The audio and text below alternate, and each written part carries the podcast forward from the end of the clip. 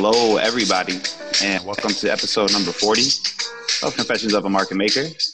I'm your co host, Ray, aka All Day Ray, aka Ray Mysterio. and I'm joined here by my whimsical co host, former market maker of 20 years and current day retail trader, a man who longs for the days of smoky bars, door knocker, earrings, and politically incorrect humor. He's modernized though, from odorless vaporizers to testing his luck on BrazilianCupid.com. Catch him grilling fresh Atlantic salmon on his George Foreman. I'm talking about JJ. How's it going? Good, Ray. How you doing? I'm doing good, man. Doing good, man. Our guest today has been a professional poker player for 14 years a man who worked his way through the ranks of playing the highest in some of the toughest cash games in the world. Man with over 3 million in live tournament earnings in a World Series of Poker bracelet, an early adopter of cryptocurrency, trader and investor, co-founder of two separate companies, Coin Central and Upswing Poker, one of the members of the infamous Evil Empire Poker crew. I'm talking about Ryan Fee. Fees, how's it going? It's good, right? That's that's great. That's a great intro. Thank you very much. Also, it's good to know you really have been in the mix for a while because yeah, Evil Empire is like a pre upswing yeah. thing. So you must uh, yeah, you must be tapped in. I, I am, man. That's why it's, uh, you know, for the listeners, uh, this is a big one for me. You know, like this is someone, uh, you know, who you uh, and your peers really inspired me, added to my drive um, for poker. You know, with the passion that I pursued it with. And so, Ryan, you know, um, World Series of Poker is going on right now. Biggest event of the year. It's being held online because of the pandemic. You know, unfortunately, I'm barred from playing in my lovely state of Florida. How's it? Uh, how's it going? What's your schedule looking like? You grinding cash, little tournaments? Uh, I actually, yeah. So this year, when um, COVID started, uh, I was like everybody else was stuck inside, and poker was going bananas. So uh-huh. Um, I hadn't been playing that much, and I'd kind of been tra- I'd kind of been traveling around, and I was in South Africa at the time. So I hopped on and started playing some PLO Cash, which is like the one thing I still have sort of the fire for. Sure. Played that for a couple months, got back to Vegas, and the games actually on WSOP were really good, and just all PLO, and I was playing PLO. And then um, I don't know, I just the games kind of died, and I also sort of wasn't as enthusiastic about playing. Like mm-hmm. I think mm-hmm. I just played too much and wanted to, you know, just burn that area out. Sure. Um, but then the World Series started, and uh, I haven't. I think I played one event, um, but the cash games have really been yeah. been popping. Sam Grizzle banged off like 80k or something, and then just hopped in the 25, 50 PLO streets and just started like yeah mashing the pot button and it's it's actually He's it's actually around. a lot of fun wow yeah, it's actually a lot of fun yeah. because those games, it's like one player can then change the dynamic. Like players that wouldn't play will play, and then the way that everybody will play will be different. Everybody will kind of be out of their comfort zone and like looking to play pots with them. So it opens them, it like opens the nits up. Yeah. Um, and makes that's like the dream for me. Uh, right. Right. So yeah, it's been fun. Yeah, man, that's great, man. No, I um, when you were playing some of uh, it had been a couple months ago. You were playing on uh ACR. You were Twitch. Uh, you were streaming some of them. Um, some fun pots, man. When you when you play, because I mean, the at least the time I saw, I mean, I'm trying to think who was there. Omaha4Rollz was on there. I mean, we're talking about some of the like top notch guys. Like, are you playing more to like for practice to like, hey, put yourself against the best competition, or you think, all right, I can duke it out with these guys. I might be able to pull out an edge here. Um, it well, it. I mean, it's like all the above. I mean, it depends. It it's kind of all the above. Like um, sometimes, like me in Omaha, like I'll I played heads up with all those guys. Yeah, uh, yeah. Basically, I think basically all of them. Um, and then every once in a while, uh, or I guess well earlier this year, like you know when I was that month or so, we were playing a lot. Yeah. Sometimes it's weird. Like I feel like everybody sort of gets into the rhythm. Like I feel like most of those guys aren't aren't even online right now, but then when the games are popping, they're around. Mm-hmm. And um, you know, like we'll be in, maybe one day the games won't go, and we're all such sickos that we'll just play four tables of three handed with like me, Omaha, and uh, Cobus, who is uh, oh yeah, Cobus, mm-hmm. exclamation question mark or five times five equals 10 mm-hmm. um, and yeah, we'll just duke it out. And uh, for me, it's definitely part. I mean, they're. I feel like they've worked. They've played a lot longer, worked a lot harder on their game, so it's definitely a bit of like a learning experience. But um, I don't know. There are some things they do wrong, with that line, with that particular lineup, there's probably a few more things I do wrong than they do wrong. But um, Uh-huh. it, it's good to play and learn. And some of those, I mean, some of the games have been have definitely been really good. Um, so you know, there are some of the tougher lineups that I've definitely felt like I'm winning in. So yeah, a little bit of everything. Yeah, really. Um, it- you know, it brought me to like think about um, uh, it was a tweet you put out a little um a little while ago, and I really liked. Uh, and it was talking about um like hey like practice your like if you practice playing PLO online, you could go easily beat the live games. And it's like it, it is true. I mean, even if if you're not winning online, just get on there, get the hands in, grind it, and you should be able to win easy. I mean, how how are the PLO games in Vegas? Amazing. Yeah. Yeah. Like it's like the six handed thing, you know, whatever's going on and everybody's really gung ho to get back into it. Um, and yeah, it's, I feel like there's a bigger, at least in Vegas, um, Mhm. you know, no limit. The, the games are a lot like, I think the live games in Vegas are, are relatively tough to, you know, compared to, I don't know, Texas or Florida or whatever. hmm Um, but it does feel like kind of the even from like 10 20 to 2 4 online it feels like there's like a much bigger gap than there is a no limit and then yeah like 2 4 10 20 or whatever plo online to live it, it does feel like it's just an enormous it, it, it feels yeah like a lot bigger. Um, hmm and the way that yeah like you know i think that tweet was framed it was like this is the way you know kind of used if you really want to go into the past like get pretty good online and then and then go play some really and it's only going to be like one table wherever you are probably in your whole city or area or whatever Yeah, exactly. but it's yeah. going to be like probably for twice the stakes and you know the players are probably going to be a lot a lot worse than the other guys so Yeah. something to consider Yeah, for sure. All right, so so Ryan, for so you know, for the listeners who aren't or weren't as immer- immersed in poker as ourselves, uh, you want to give them just some context on you know who you are and how you rose to the position you're in today. Sure. Uh, yeah, one thing I will say is that um, it's not immediately obvious. Uh, I do have what would be called considered Asperger's. Now it's just the autism spectrum, but I didn't know that until like five years ago. Um, so yeah, when I was a kid, I lived in downtown Philadelphia and was very extroverted. Kind of went out and played sports a bunch, Mhm. and then moved to the suburbs when I was about ten, and then didn't have sort of like access to people, became more introverted, and got into games um, video games, card games, you know, what have you. Uh, played played this like game sort of like Magic, very competitively and seriously, called VS System in high school, which ultimately led to uh, to playing poker.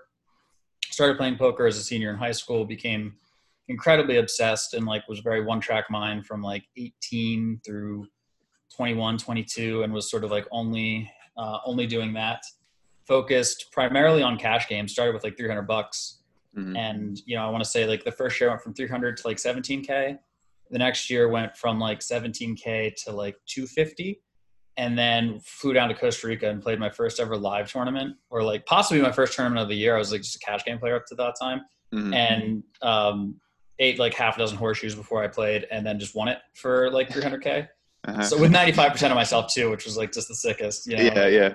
um, doubled my roll, moved to California, um, and then yeah, fixated on mostly cash games, mostly heads up, no limit. Mhm. Uh, that sort of dried up. Transitioned to uh, a bit of tournaments. Did that for a year, um, and honestly found, found it to be quite torturous, despite doing having some decent, decent results. It was sad, man. Like I would travel to all these places and just you know wouldn't really get to enjoy it. It, was- it was very grueling, and, and frankly, as like an activity, I didn't really like it. Um, and then you know took a couple months, let the dust settle, and was like, what am I going to do now? And then uh, sort of had the idea for Upswing. Uh, pitched it to Doug, and he was immediately enthusiastic about it.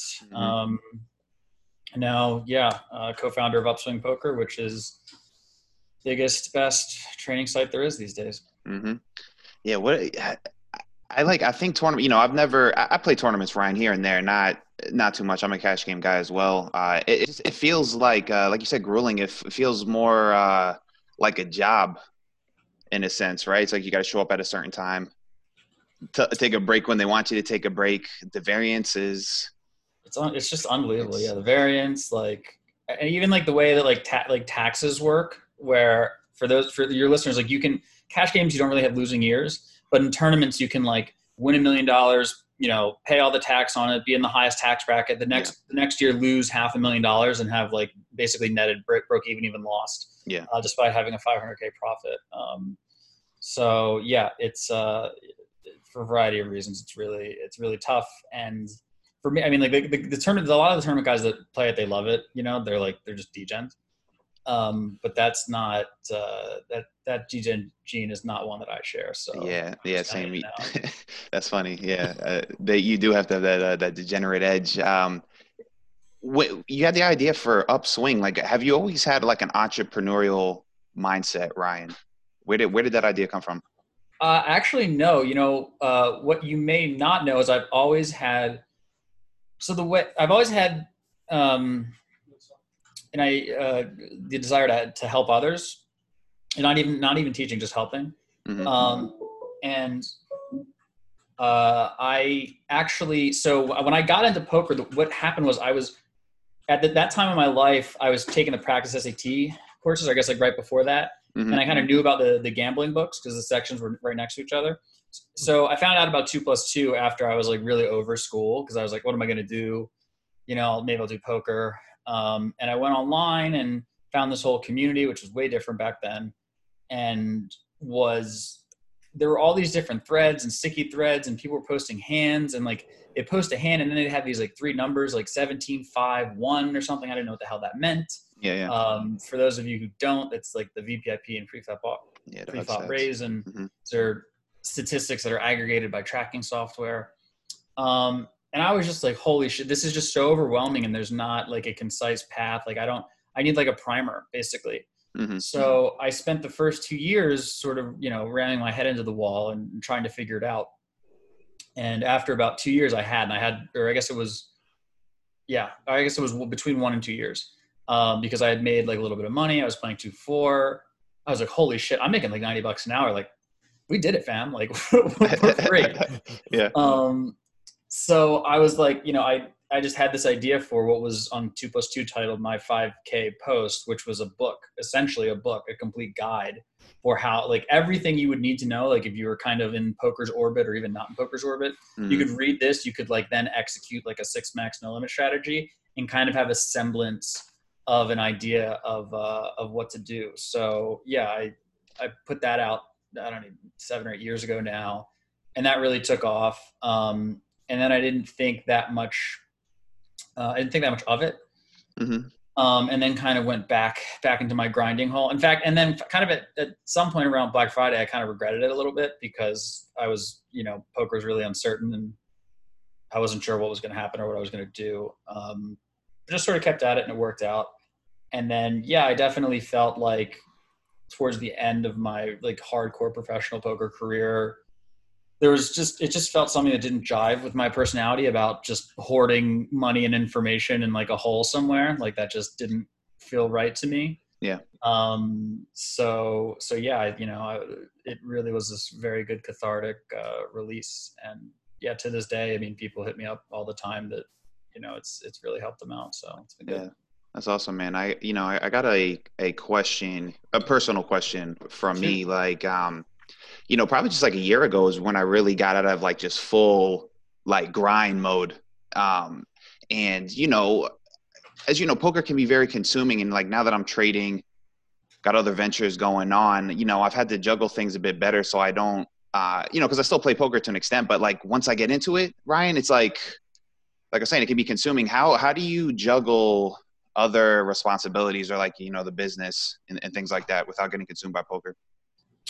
Uh, I actually, so I'll just, this isn't really going to be an answer to your question, but I can kind of describe sort of like what happened with me in poker Yeah. and how I deal with it now. Mhm. Um, but yeah, I was, it got to be too much. Like I was kind of overdoing it with poker and sort of like underdeveloping other parts of my, myself, right. my life. Mhm.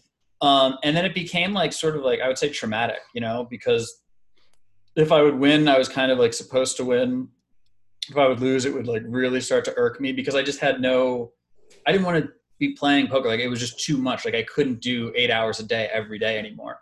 Yeah. Um. So yeah, that really sort of like ate me up. And then I had, uh, I had taken then a lot of time off, and then you know while I was doing upswing, like that was um, I, I wasn't playing like I wasn't honestly playing as much until like a year after that started when I started streaming again hmm or started I guess streaming for the first time to sort of help promote it because like I had spent every day working on the business.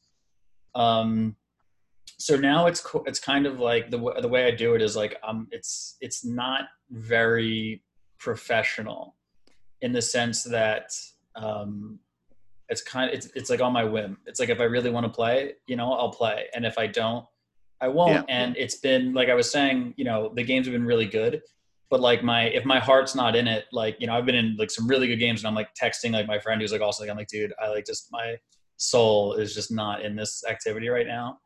Um, so if anything, I guess sort of for me, it's kind of the opposite. It doesn't it doesn't it like doesn't consume me. Like if anything, I want I want to engage more with it, and I kind of can't Yeah. and it's um and i guess for you know the listeners of the, the players out there one of the common questions that i get is like what ha- i'm on tilt i'm losing i'm this i'm that and uh, you know what do i do? And the answer is that it's it's like a marathon. You kind of have to you guys you just got to step away and come back you know? Um and if you can't if you're so tilted that you can't play a balanced game, you you you essentially have no other option than to just not play.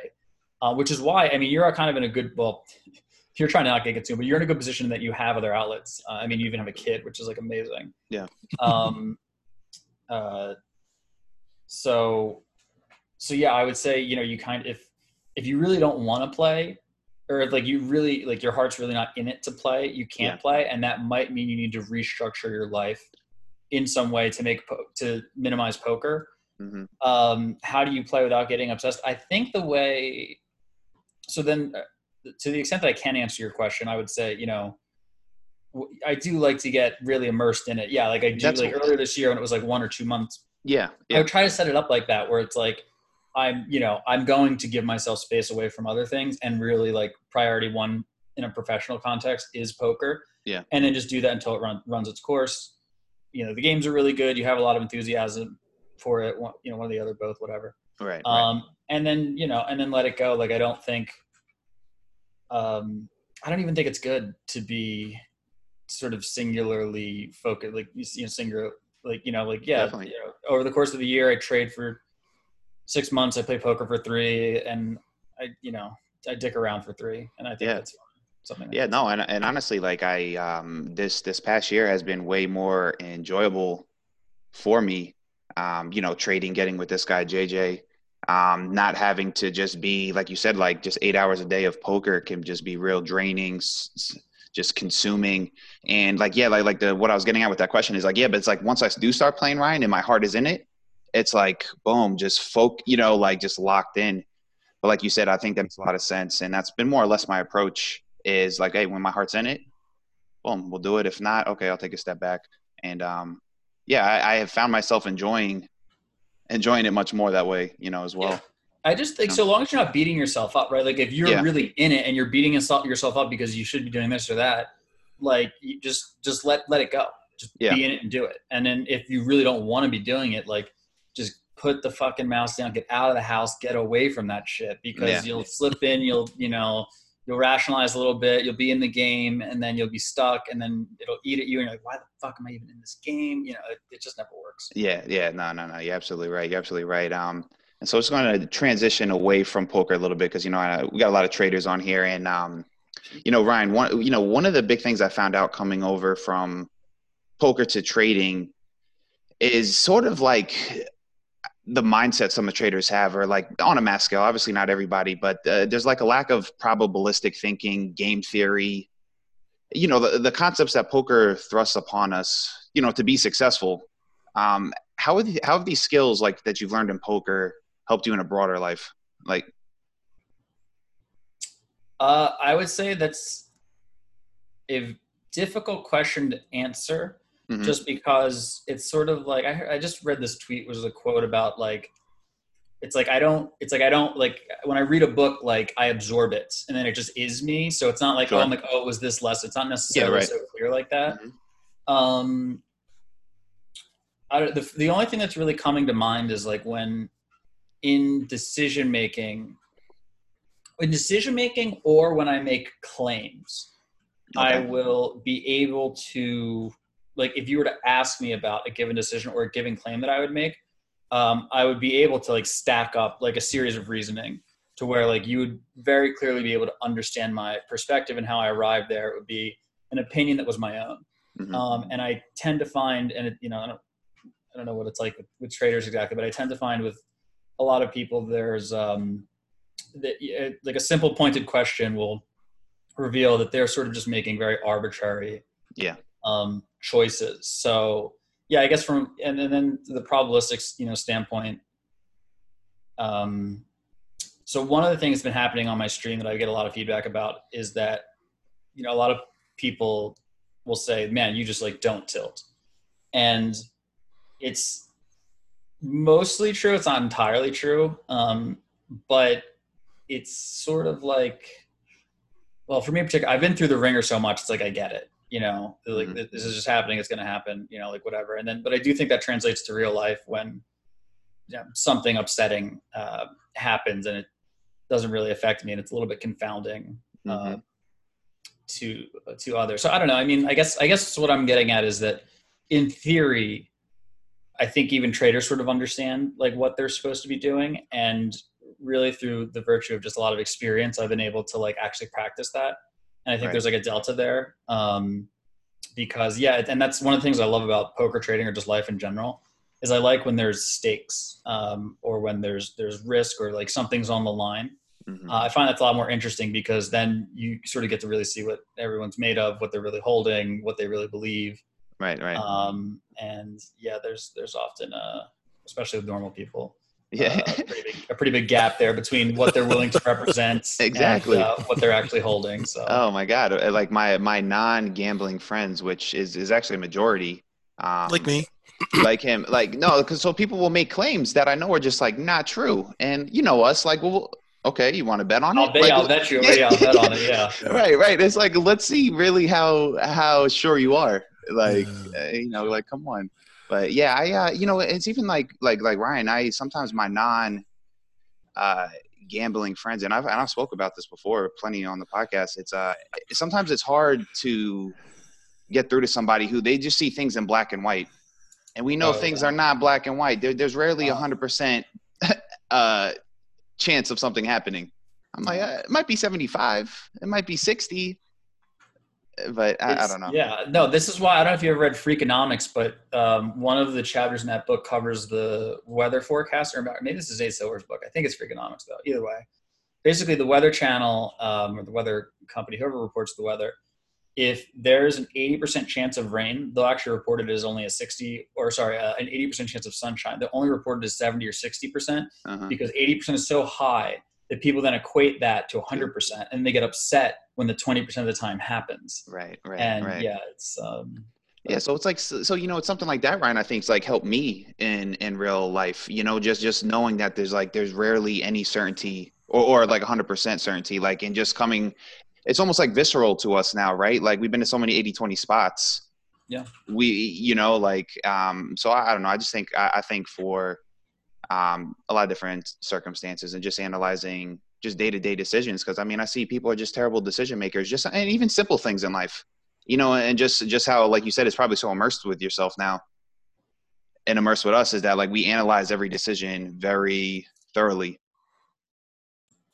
um yeah I, I also you know what also is another really big thing that it just sort of has come to light to me in, in one way or another is is the ability to lose yeah like i think if you are if you are going to be a poker player a successful poker player over a long period of time that which is that is interesting too because it's definitely not just pure poker aptitude or intuitive ability hmm um, if you're going to be successful over like a long period of time, you know, yeah, you're going to have to deal with loss, um, and you're going. to It's like you have to deal with it, and if you are to be successful, you've clearly got some sort of coping mechanism or something in some way because there's Yeah. just no, you know, there's there's no other way to really get around it, and that's like a, you know, that's like a that's another really big. I would say skill or trait one one can possess is you know is the ability to lose genuinely take the lesson from it and then and then come back especially because especially in poker like I, I tell this to everybody like you're gonna have a uh, you're gonna have a streak of losing consecutively where you do everything right that will have you question your own sanity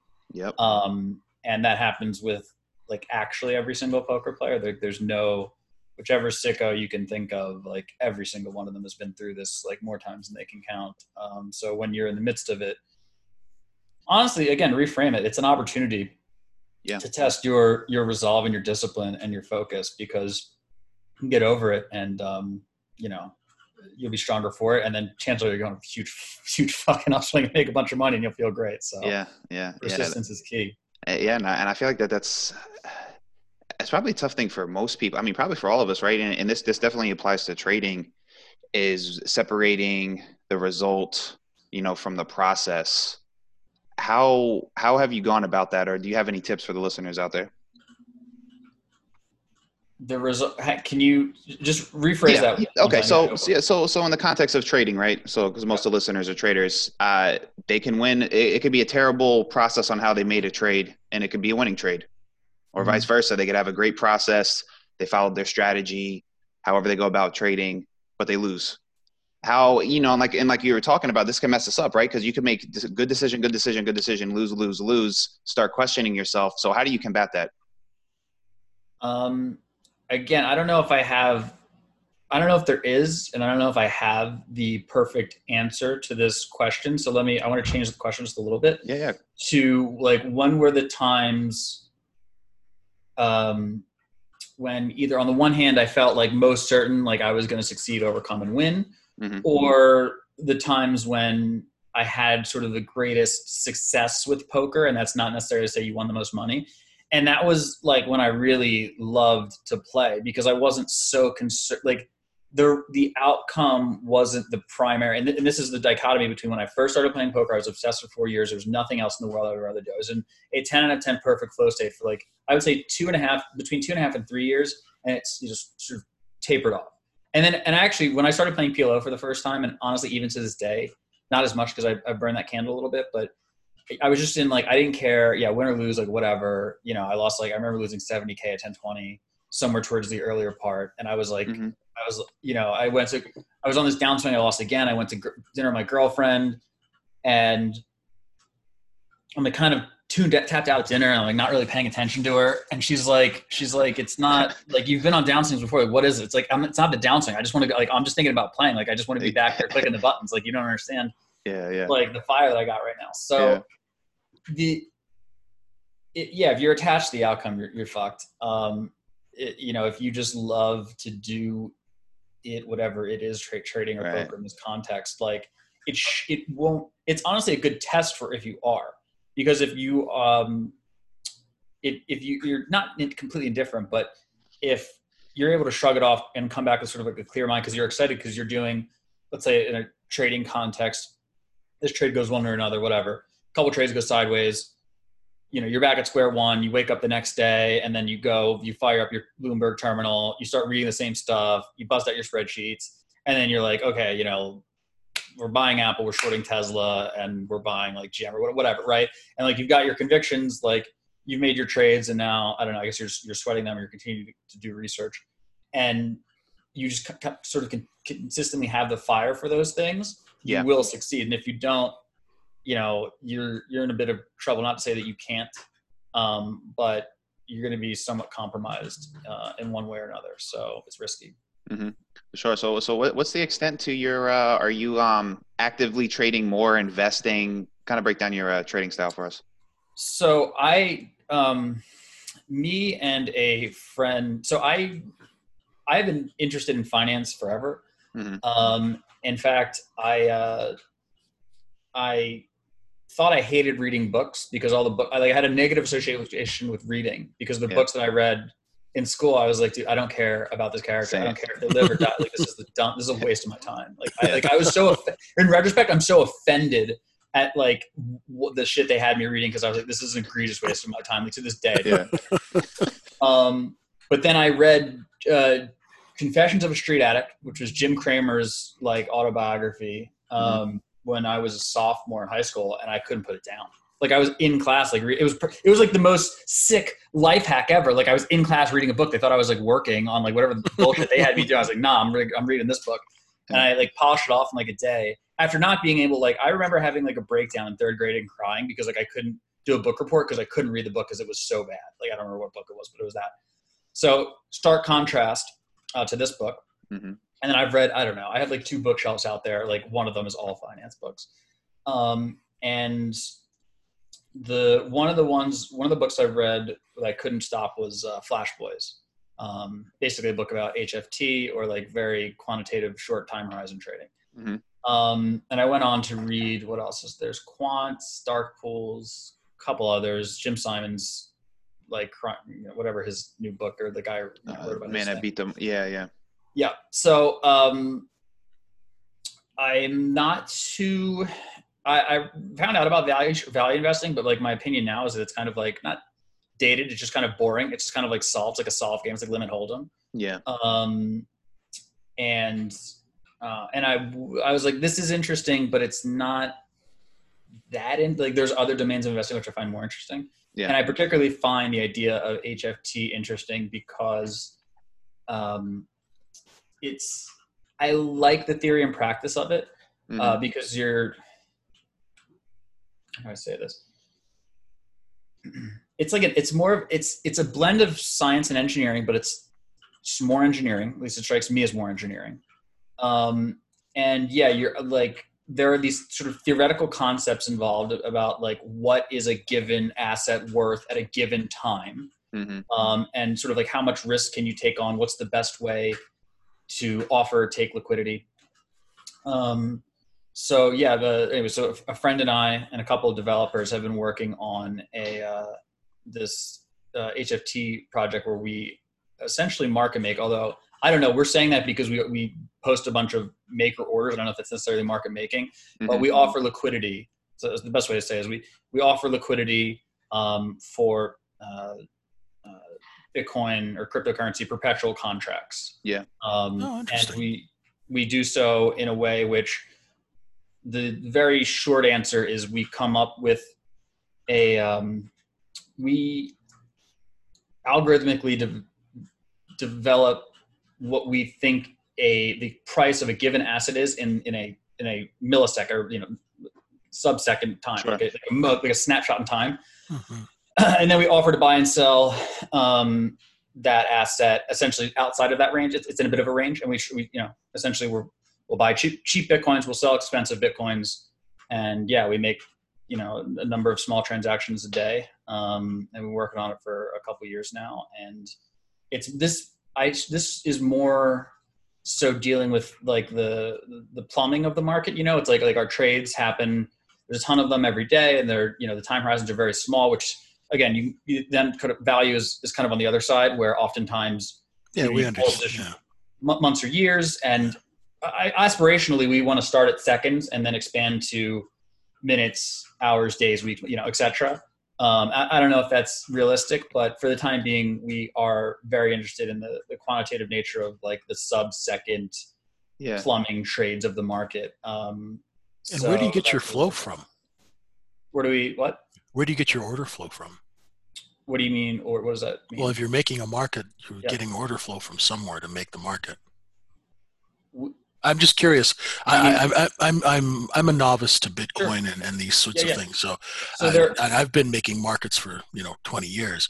So in equities. So I'm just curious how you get your order flow. I mean, in the equity model, we pay a brokerage firm for their order flow. So the way it works in so we trade specifically, uh, we largely trade the biggest crypto markets, which are um, Bitcoin. These Bitcoin perpetual derivatives, um, okay.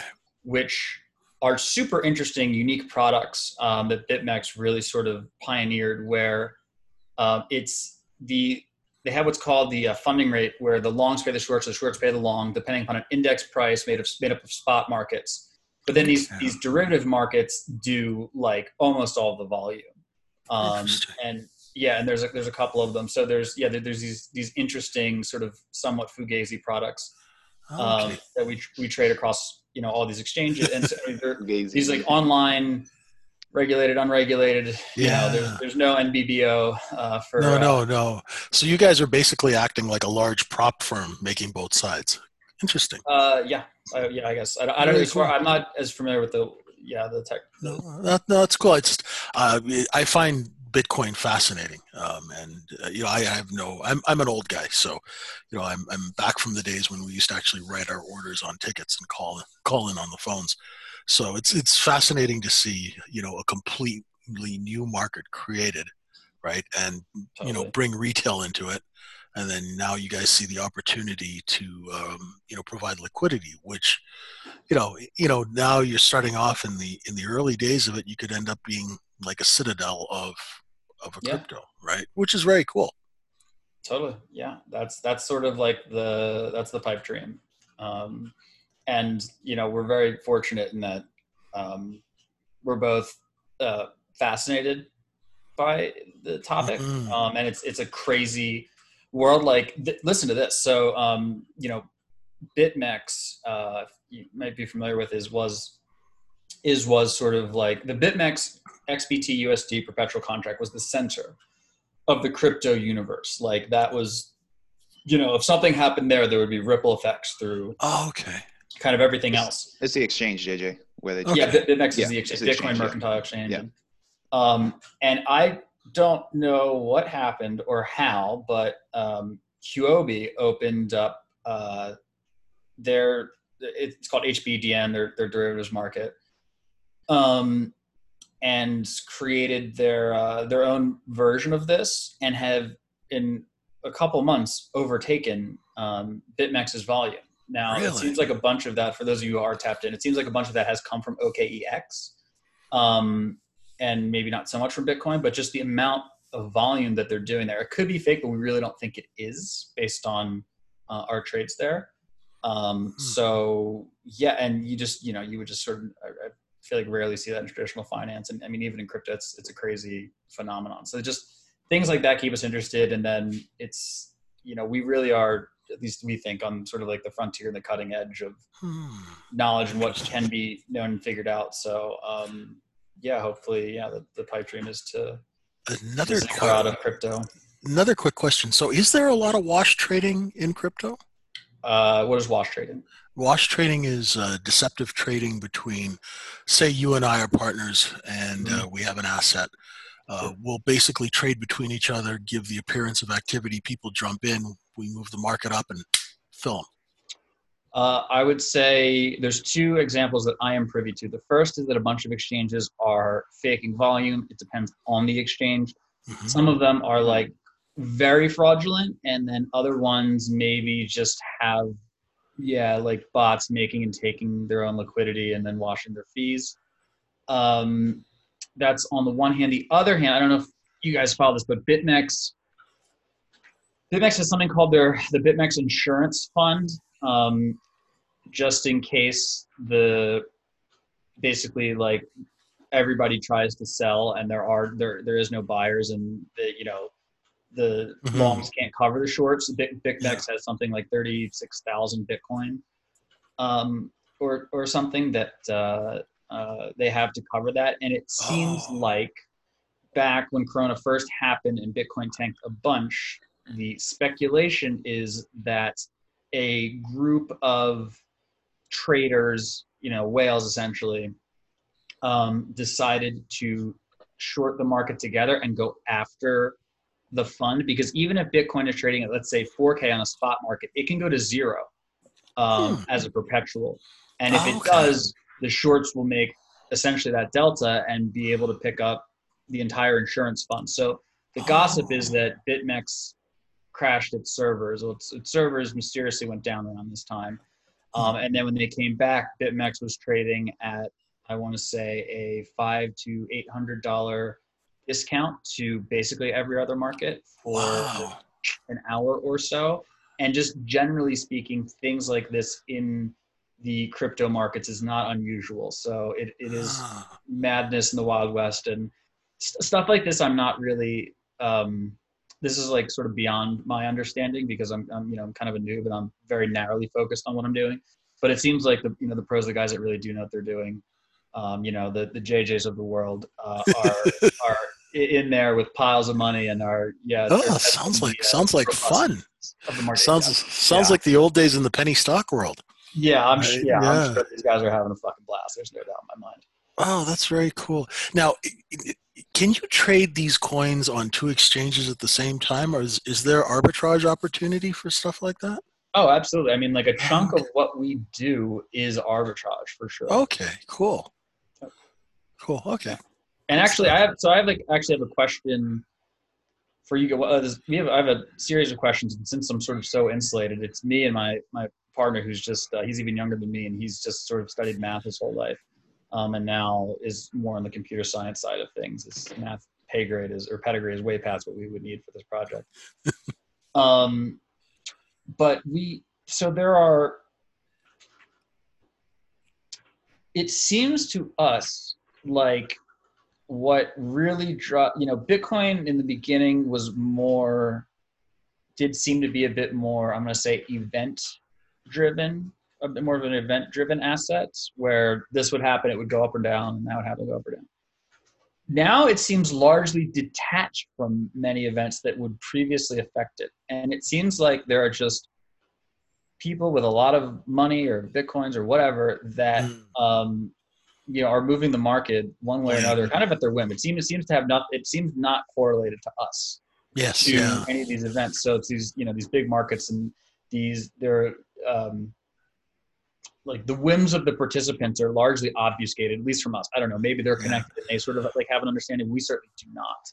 Well, yeah, um, no, that sounds fascinating because that's almost like in Globex action in the uh, in the futures market, you'll get size traders bullying price around, right? Mm-hmm uh, you build a position and then you you know you move the market up to sell your position into and create the liquidity to sell right mm. uh, by running the stops of the shorts right for example we do that every day i mean not us as retail traders but i used to do it every day on the other side right. so that that's really cool that that's going on now because this is like this is sort of the uh, you know the infancy of a market and mm-hmm. um, you can see oh, you know all the all the manipulative tactics or market making tactics that we used in the old days, you know, being brought forth, but in a much more sophisticated uh, environment. Interesting. Yeah, yeah, I know there there is. That's like another. There's questions about, um, and I don't I don't know you know how much is. I'm not I'm not privy to any of this, but I do. There are questions being raised about, yeah, are their internal uh, desks or you know yeah. they give proprietary access to certain information to certain desks such that yeah they can they can do things like that and there definitely seems like um, every once in a while yeah a bunch of longs or shorts get roasted um, and in a seemingly coordinated way but again oh I'm, yeah well i mean it, it, it, would it would make sense that it's coordinated because that's how you know we usually hunt in packs right mm um, so that's that's the way we used to do it in the old days. It happens still in in uh, you know sure. you can see prop firms you know get together and bully an asset around or a stock or something like that. One last question. Sorry, Ray. This no, is fascinating stuff. Now, B- Bitcoin. The, is there a set number of coins, or is it possible to water it down? Like, you know how like in the old days people would get caught short, they just print up more stock certificates, right? Mm-hmm. Is there a set number of coins, and is that that's how blockchain works? Is that to identify that those coins are actually real versus not real, or how does that work? Um, well, there um, the derivatives there can be an infinite number of, of coins okay. essentially. Um. You know, I offer liquidity, you take. We've created a new contract, and there, there's something called um, oh my god, I, how do I forget? There's a I forget the term off the top of my head, but it's essentially like like open liquidity, like how many contracts exist. Mm-hmm. Open interest, yeah. Open interest, sorry, open yeah. interest, right? Yeah. Um, uh, so that number, from the derivatives perspective, you know, it, it, yeah. there's no yeah. Um, from the, the coins itself, yes, the, the way that Bitcoin works is we're at about 18 of 21 million coins. Uh, it's a finite supply, and oh, there's not going to be printing of any more.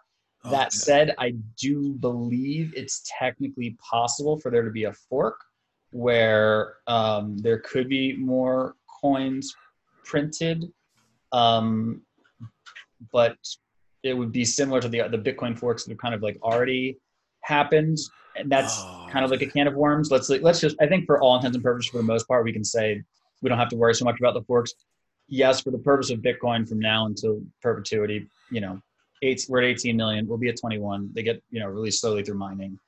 Um, and Oh, uh, okay, that's yeah, another fascinating thing. This this mining thing. Can you go? Can you explain that? I'm sorry, like for a layman, like Sure. the actual mining of these coins. Sure. So um, the Bitcoin network uh, produces a uh, cryptography problem that the network will take. It, it adjusts the difficulty of the problem such that the network will take, on average, about 10 minutes to solve the problem. Um, sometimes it could be six minutes, sometimes it's 15. Um, but on average, about 10 minutes. When it does so, it releases 6.25 Bitcoin to whoever solved the problem. Now there are like gobs of CPUs all over the world, um, essentially, and they're essentially gambling. Really, it's like Mhm. they're just, they just randomly spit out. They're essentially there's this you know cryptographic string. It's like find the right string, find the needle in the haystack, throw it at this problem. Does it solve it? Yes. You you know you win the block. You make the net block, next block. You get the reward. Oh, okay. And what happens is, in order to sort of reduce variance, is these miners uh, get into what are called mining pools, um, and then they, yeah, they sort of collectively create blocks and then collectively distribute um, distribute the rewards. Uh, Interesting. and as far as you know, the I have a friend who has a mining company, and I think they're up in Canada. There's some in Iceland, a bunch in China, and essentially what you're looking for with mining is uh, well, three things. The first thing is you want um, a political climate that will not come in and steal your shit. I would say that's number one. Uh, number two, you want uh, cheap electricity, and number three, you want cooling of some kind that could fall under electricity. Um, Ah. so it's a miss. You know, there's oftentimes um, there's you know people will talk about how much Bitcoin energy Bitcoin uses um, in order to maintain its network, and I do think that they're being either ignorant or misleading uh, with the way they say they're. You know, Bitcoin uses two percent of all electricity. It's burning down the forest, or you know, yada yada yada. Um, and you know, I would say my argument to that is, is the first thing is that a lot of this electricity uh, would otherwise not be used. A lot of it's you know, it's not like they're burning coal. A lot of it's hydroelectric and Yeah, I mean, thing, things like this. And I mean, I, I've I've drilled for oil down to seventeen thousand feet. I've I've mined gold, done gold mining. I mean, they're expending a lot of energy. I mean, it's it's it's not Right. like those Cat D eights are running on uh, or, or you know battery power. right yeah know? exactly yeah and the, the like the reason they you know you're, you're economically incentivized to find cheap it's like it's like they were going to throw the electricity away anyway and it's not Yeah, not yeah. endangering sort of anything Mhm. That's on the one side on the other side i would say that you know um, bitcoin is trying to solve a problem on the one the one problem that it has solved is the byzantine generals problem. Um, the best way i've heard the sort of practical solution for you know people or society is that it's trying to digitize trust. Um, and that if in the event that it, it succeeds and it's on it's this path to succeed and um, we can get into it but I, I feel like it's on a very good trajectory. Um, i'm quite content with this trajectory. Uh, it, you know that it's well worth the amount of electricity um, that it that it you know would consume to do that. Mhm. um, you know we would easily get a, a return on investment. Now that said yeah i mean like if we didn't have to do that you know if there's a technical Yeah, solution that iterates on that awesome. Um, but i you know i don't think that's a necessity for uh, you know us as a society be, to be content with uh, where it's going what it's doing. Interesting. Yeah, so yeah, Ryan, I was since you kind of got into it, I was going to ask you know go for the chalk question. I was going to ask you um, about the outlook of crypto, but you said you're pleased with the uh, trajectory. yeah i well i'm i'm specifically i'm pleased with the trajectory of Of bitcoin Bitcoin, yeah. hmm in the sense that like it's uh, think about it like this bitcoin is being hazed bitcoin is in a, in a process of being hazed if it wants to have a hundred trillion dollar market cap be this ubiquitous global store of value that everybody ultimately transaction and this gold standard. It's not just it's going to be a rocky road and like the you know it's it's this weird phenomenon where like and, and this happens like across multiple domains where you have doubters and everyone hates it and it's stupid and it's this and it's that and then everyone loves you and then like everyone like is almost like takes you for granted. Like that's sort of like the arc of it. You know the same thing actually happened with doug for you know those viewers who don't my friend doug like essentially challenged the guy that was the best heads up player at the time and then got like a lot of hate and then like demolished him. And then everybody was a fanboy and now he's kind of like rode off into obscurity. Um, but it's, it's the same thing in bitcoin where like it's going to take decades.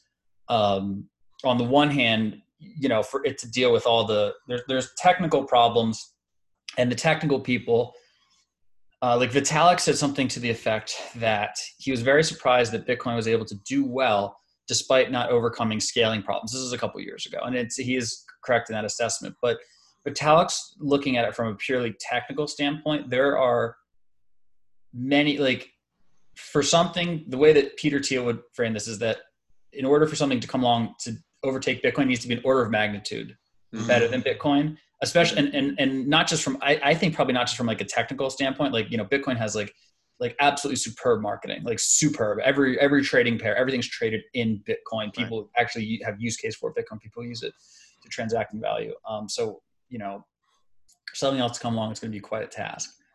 Um so yeah I, you know I, I sort of like view bitcoin in, in this sort of hazing period now. We want to work out some technical things. It's also too difficult to use for a lot of people and i think some you know a, a good chunk of the older generation is just never going to get on board. So there's a certain amount of like just you know people of the internet will will be you know you know just people in the future will be more likely to use it despite some of the technical flaws. We'll iron that out over time. Um and yeah and you know in, in the same way that trump got billions in free advertising for saying ridiculous shit and getting plastered all over the mainstream media you know bitcoin during its you know bull run up and, and now, but certainly a lot then, got billions of dollars in free advertising. Um, and uh, yeah, I'm yeah I'm quite content with the uh, with specifically.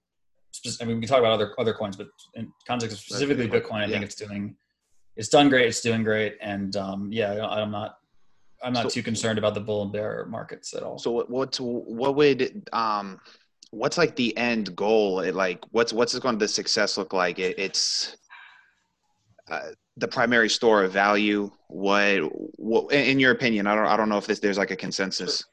I, I definitely don't think there is. Yeah. Um, you know, I think that the the the very long term goal is, um, yeah, is to be this sort of this currency that everybody uses and, and transacts in. Mm-hmm. But like, I think that that's just not something that's going to happen overnight. And I think more so it's going to be this digital gold, this store of value, this yeah, digitized right. trust right. thing. Um, and again, like, you know, gold's got a thousand some odd year uh, history of being this reliable store of value. For those of you who are, you know, fans of uh, Taleb, I'm a huge fan. Um, you know, he would say it's the Lindy effect. Gold's been around for a thousand years. It's likely to be around for another thousand years. Bitcoin's been around for 10 years, hasn't died yet um, or a little bit longer now, and you know is likely to be around for another sort of ten years. Um, you know, every day, and that's another, sort of another thing about I would say about Bitcoin is is not so much that just the just it exists, continuing to exist. You know, billions in volume, trading pairs, etc. Just not dying every day makes it stronger.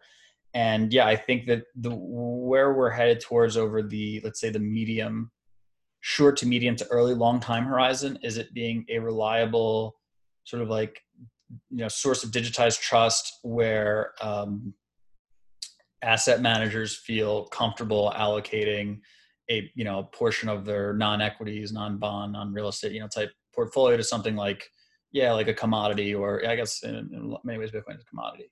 Um, uh, to have this you know secured store of value. Like it's what it's achieved on a security front is not um, is very impressive from a computer uh, computer science standpoint. At least yeah. I understand to the extent that I understand computer science. Definitely, definitely. I mean, and you, I mean, you were in a lot earlier than myself. You know, just being an American and playing online poker. That's how I was, you know, got familiar with crypto. Um, yeah. The during the whole boom, like uh, what was it, like late seventeen into 2018 that what was that period like for you personally i mean there was like so much euphoria uh, it was it was crazy. So what was it like for you personally? Uh, I actually so I had I went over um, to a friend's house and there was a he's an artist and they were he was working with a writer. They were writing something, and uh, I walk in and talking to the writer. And the writer's like, "So is it is this annoying or exciting for you?" Hmm. and I thought about it. I was like, "Man, he's like right on the money because like it's both." It was exciting because I was like, "Ha! I told you, motherfuckers." Yeah, yeah. Um, and it was annoying because like when like the masses are piling in and it's it's it's become and like it's the real objectives being obfuscated it's this get rich it's basically the get rich quick idiots when the get rich quick idiots pile in it's terrible because it's like on the one hand it's like the con artists and on the other hand it's like the people that are getting conned and like they're both like as far uh, the con artists are slightly more insufferable but like they're both bad um, and it's yeah so like they're super annoying but like i mean it's yeah it's also it's also very exciting. Um and also i just i would i i want to offer like a little bit about my i actually found out about bitcoin at uh, sub ten dollars maybe one dollar but like sub ten dollars. Mm-hmm. and i remember thinking two i had two thoughts simultaneously. The first i actually don't remember which the first thought was but the two thoughts were essentially like this is really cool this is amazing this is unbelievable and the second thought was this is a fucking ponzi scheme like somebody's like hoarding this thing like it's gonna pump and dump Mhm. and um, that stopped me from buying any um, because and and and weirdly, I didn't understand that these two things could be simultaneously true. Like I didn't Right. understand that it could be a, a weirdly weird market pump and dump Ponzi thing, then also be a revolutionary technology. And those things were true, especially in the you know the early days, because then it went from I don't know whatever price it was, let's say a dollar, dollar to thirty. Oops, back down to a dollar. Ah, like you know. Um, and then it wasn't after some somewhere after that, um, I started getting coins around 90 bucks. And um, I was like, I was like, and I was like pretty content. I was like, this is, you know, this is going to be good. Um, and uh, What what made you eventually get in? uh, I just, what me, it, after that whole cycle, I just took it seriously. Like it, I thought it was going to, I thought it was to be a Ponzi, get dumped and then go away. And it did, it came back. Yeah. And I was like, that definitely raised an eyebrow. Got your attention. yeah. Um, where I was like, this, this thing, you know, like might not die. And again, like the net, it's, it's so, you, once you really spend time, you get to watch the arc of it, the narrative of like this, of how humble the beginnings were and how like important that was to its success, especially relative to all these like scam coins that are just like, yeah, buy the buy all my coin, like give me your Bitcoin, I'll give you this thing, and then we'll see, you know, Mhm. um, uh, it, it had essentially like made it over that hump, and then and then caused me to, you know, re, you know, sort of rethink about it. And I also at the time I was playing poker and I was having a tremendous amount of difficulty moving money around, so I really appreciated yeah, right. The just the yeah the frictionless and transaction um, that it provided. So I was it, being in being an online like being specifically an American Yeah. who was traveling abroad to play on a variety of online poker sites and dealing with different financial institutions in trouble. Absolutely gave me a unique perspective to appreciate the value that it had brought. Um, and really sort of get it and maybe maybe even overestimate it. I mean, there's you know, ten percent of me is like a crazy libertarian anarcho capitalist like just leave us alone you know there's like uh, so, so like that, there's there was that too so like a, a lot of things sort of lined up um uh for for me to appreciate it and then uh, and then yeah i was like this is it so I just got some Yeah, yeah. I mean, I, I would imagine, right? Poker players got to be the one of the first adopters, probably, right, of crypto. I would imagine, or at Yeah. least, you know, like you're talking about, like I've heard others talk about this as well, like just just transfer money from from playing different tournaments around the world. Yeah oh Yeah. absolutely yeah, Yeah. i've done a, a tremendous number of like legitimate use case Mm-hmm. transaction with bitcoin i would say the first the first guys were i think like it seems like the first wave were really sort of sort of like the cypherpunks and then sort of like Yeah. after that were like the the super nerds that sort of like stumbled into it and then after that it seemed like drug people and, and poker players like were the next like waves to Yeah, to get yeah. The, the you said drug people. Yeah just uh, like dark dark web like whatever like people Silk would Road. That's how I first Road, came yeah. across. That's how I first came across it. But I didn't. Um, I guess Didn't kind of like any you at first. No, no. but I didn't. I was just like, oh, this is just a way to get around. You know, I wasn't as informed back, you know, at that time point. But uh, Yeah, this was this this would have been great back in the day to move money around the world. Jeez, yeah you know those Swiss bankers uh, they would have been pretty obsolete back then. yeah. Yeah. Jeez, Uh, I, I've got like thirty scams going in my head now thinking about this. we'll we'll talk once we we uh, turn the record off. exactly. all right Yeah, but uh, uh, Ryan, what, what's your uh, your attack, if any, or your strategy for uh, traditional markets? Um, honestly, I don't know anything about how to have an edge um, hmm in traditional markets. Like, I I get that it's I get the idea of you know sort of like on the one hand you know hardcore value investing on the other hand there's sort of like I guess growth which you're sort of anticipating what you know the DCF will be over the course of this business history. And then I suppose there's also a bit of a gamemanship you know of of you know, this this this these guys long or short this particular asset um, and they're sort of like open themselves open themselves up to being exploitable and then that creates like a wave like a wave of everybody's like exploiting everybody else and then like one side wins and the other side doesn't hmm um, but i really you know for all of my interest in the topic broadly like there's very few books that are read on like it's it's it's kind of just like poker actually um, on like the cutting edge of It is. you know It is, yeah. what it is to beat. So I, you know, I really, I don't know anything about uh, how to create an edge there. So I don't know. I just have, um, I just buy what was it, v, VXUS, VTI, Vanguard, every international stock, every US stock. And then I hope that, you know, the world doesn't end, but Mhm. it's becoming less and less. What's what's your? I know, I know you got some views on uh, the macro. Yeah, the macro outlook on things.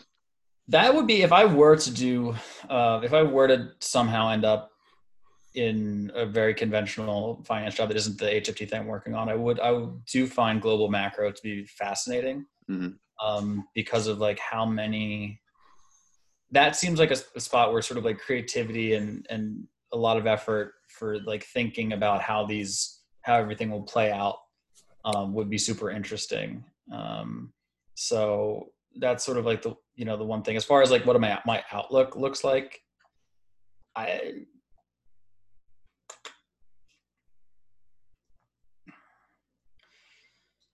they're long. I'll try, I'll try to consolidate. Ba- Basically, like it's it's.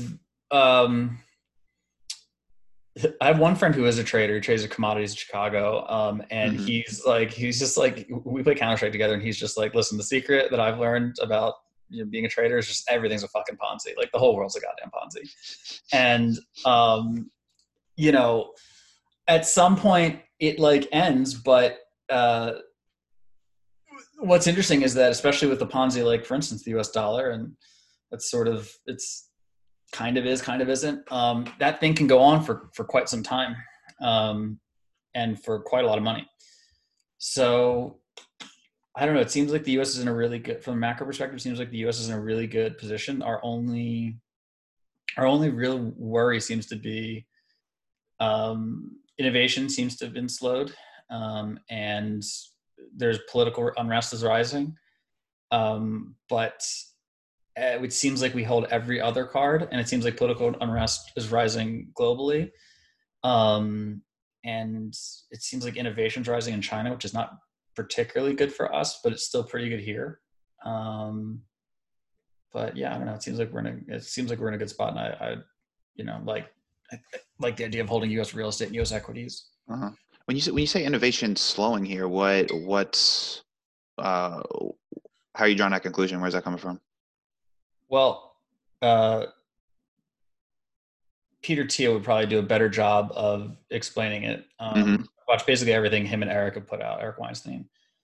Um, but the long the, and the way he would frame it is that we've had tremendous growth in the world of uh, bits, meaning computers, and very little in the, in the realm of uh, atoms. And Eric is now on a crusade to get more um, funding for theoretical physics because he, you know, his contention is that a lot of the innovation does sort of stem, seem to, you know, come from stemming from uh, from physics. Um, But and but it it does sort of, you know, uh, uh, I'll, I'll frame it a little bit differently. So a big part of the inequality question or the political unrest, I, I feel like what is it, the center of the political unrest in the U.S. is that um, labor's share of national income has just gone down basically every year since like the early 1970s, and a big part of the reason for that is globalization. Essentially, you know, their their labor, their jobs are being you know shipped off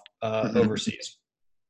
Um, and what's sort of um, like a sad bent to that is that is that somebody in Bangladesh or or China or wherever could compete with an American. You know, you would imagine that they would have every opportunity that there would be you know businesses here doing new things you know finding out new ways to do it and it seems like there's just an epidemic of on one on both arbitrage meaning labor arbitrage um, and uh, uh, rent seeking. Um, and, and it seems like there's sort of like not you know new sort of like ways of doing things. Like a really good example of this would be for instance um,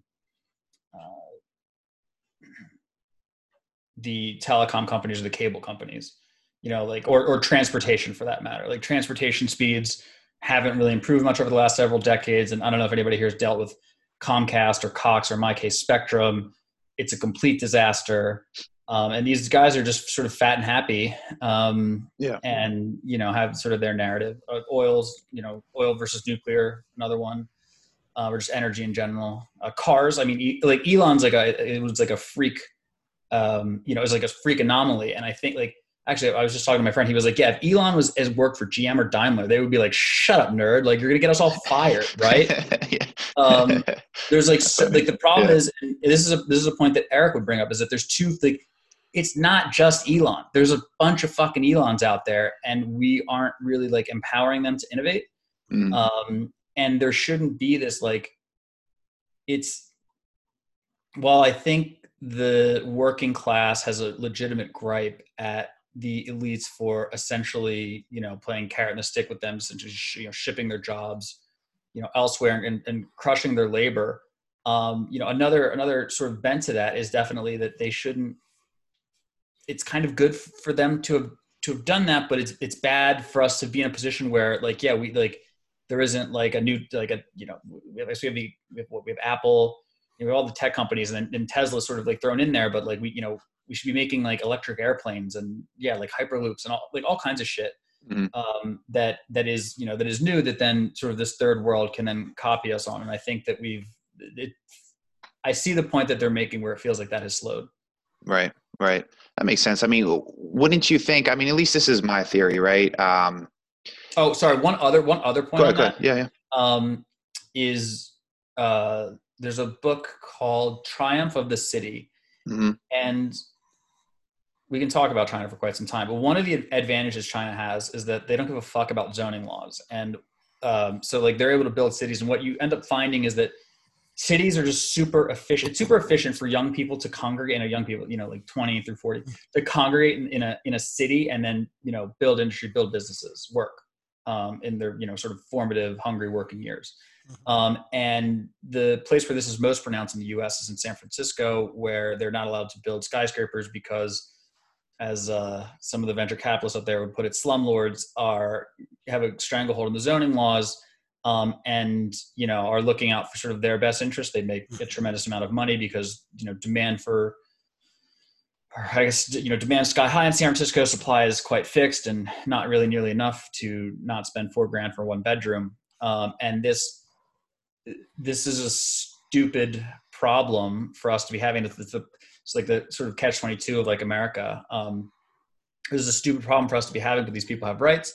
And China, you don't have rights. Like the government just kind of does whatever they want. So like they sort of like are edging us out in this this way. It really just strikes me as a spot where we need to just kind of cut a deal with these guys and you know just pay them 50% above market for their property and then just start building skyscrapers there so people can work.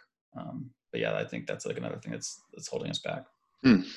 Interesting. Yeah, I don't know. I don't know too much about that. I mean, I I guess like at least the way I've always been thinking about this, and it's not. This is not my like um my own thought. It's not original thought, but uh, talking about like so these people that are in positions to uh, stifle innovation, for example, they're mostly like what from the baby boomer generation, correct?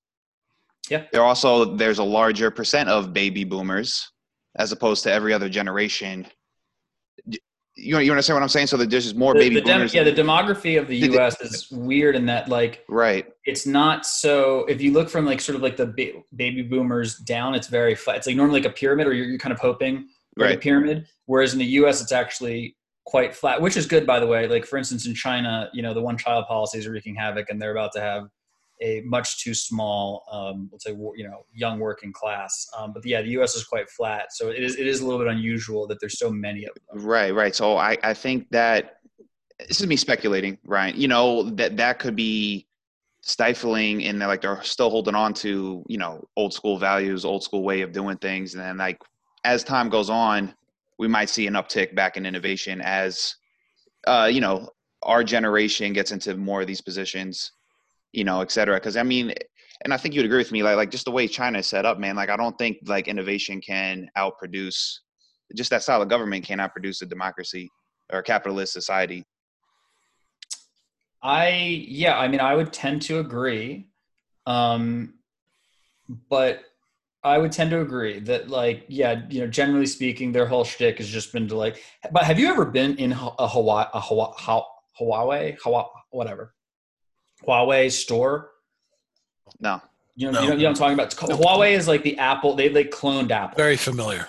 Yeah. Huawei is like like to a T cloned Apple. And I was just in Asia for a little while, and like I went into Huawei and bro, it looks like an Apple store. Giant Does glass really? windows, wooden tables, iMacs, and like iPhones everywhere. Like it is a fucking clone. Is the exact really? Like, yeah, exactly. Well, we're, we're we're holding the lady, you know, hostage in Canada up here. So, you know, really? well, I mean, the uh, the CEO's daughter, right? Of Huawei. Right of one of those Chinese companies, right? I actually was not familiar. I don't know. Well, it's it's actually a, quite an international incident. That's quite that's quite an incident, right? That's because the U.S. told us to to grab her, right? And um, and that's what's that's what's going on. And she's okay. she's you know basically living in a seven million dollar house in Vancouver, shopping every day while she's waiting extradition to the United States. Sounds like she's living the dream. well, that's what she gets. See, you know, the thing is, you know, she's wow. a billionaire. She should have taken a private plane instead of commercial.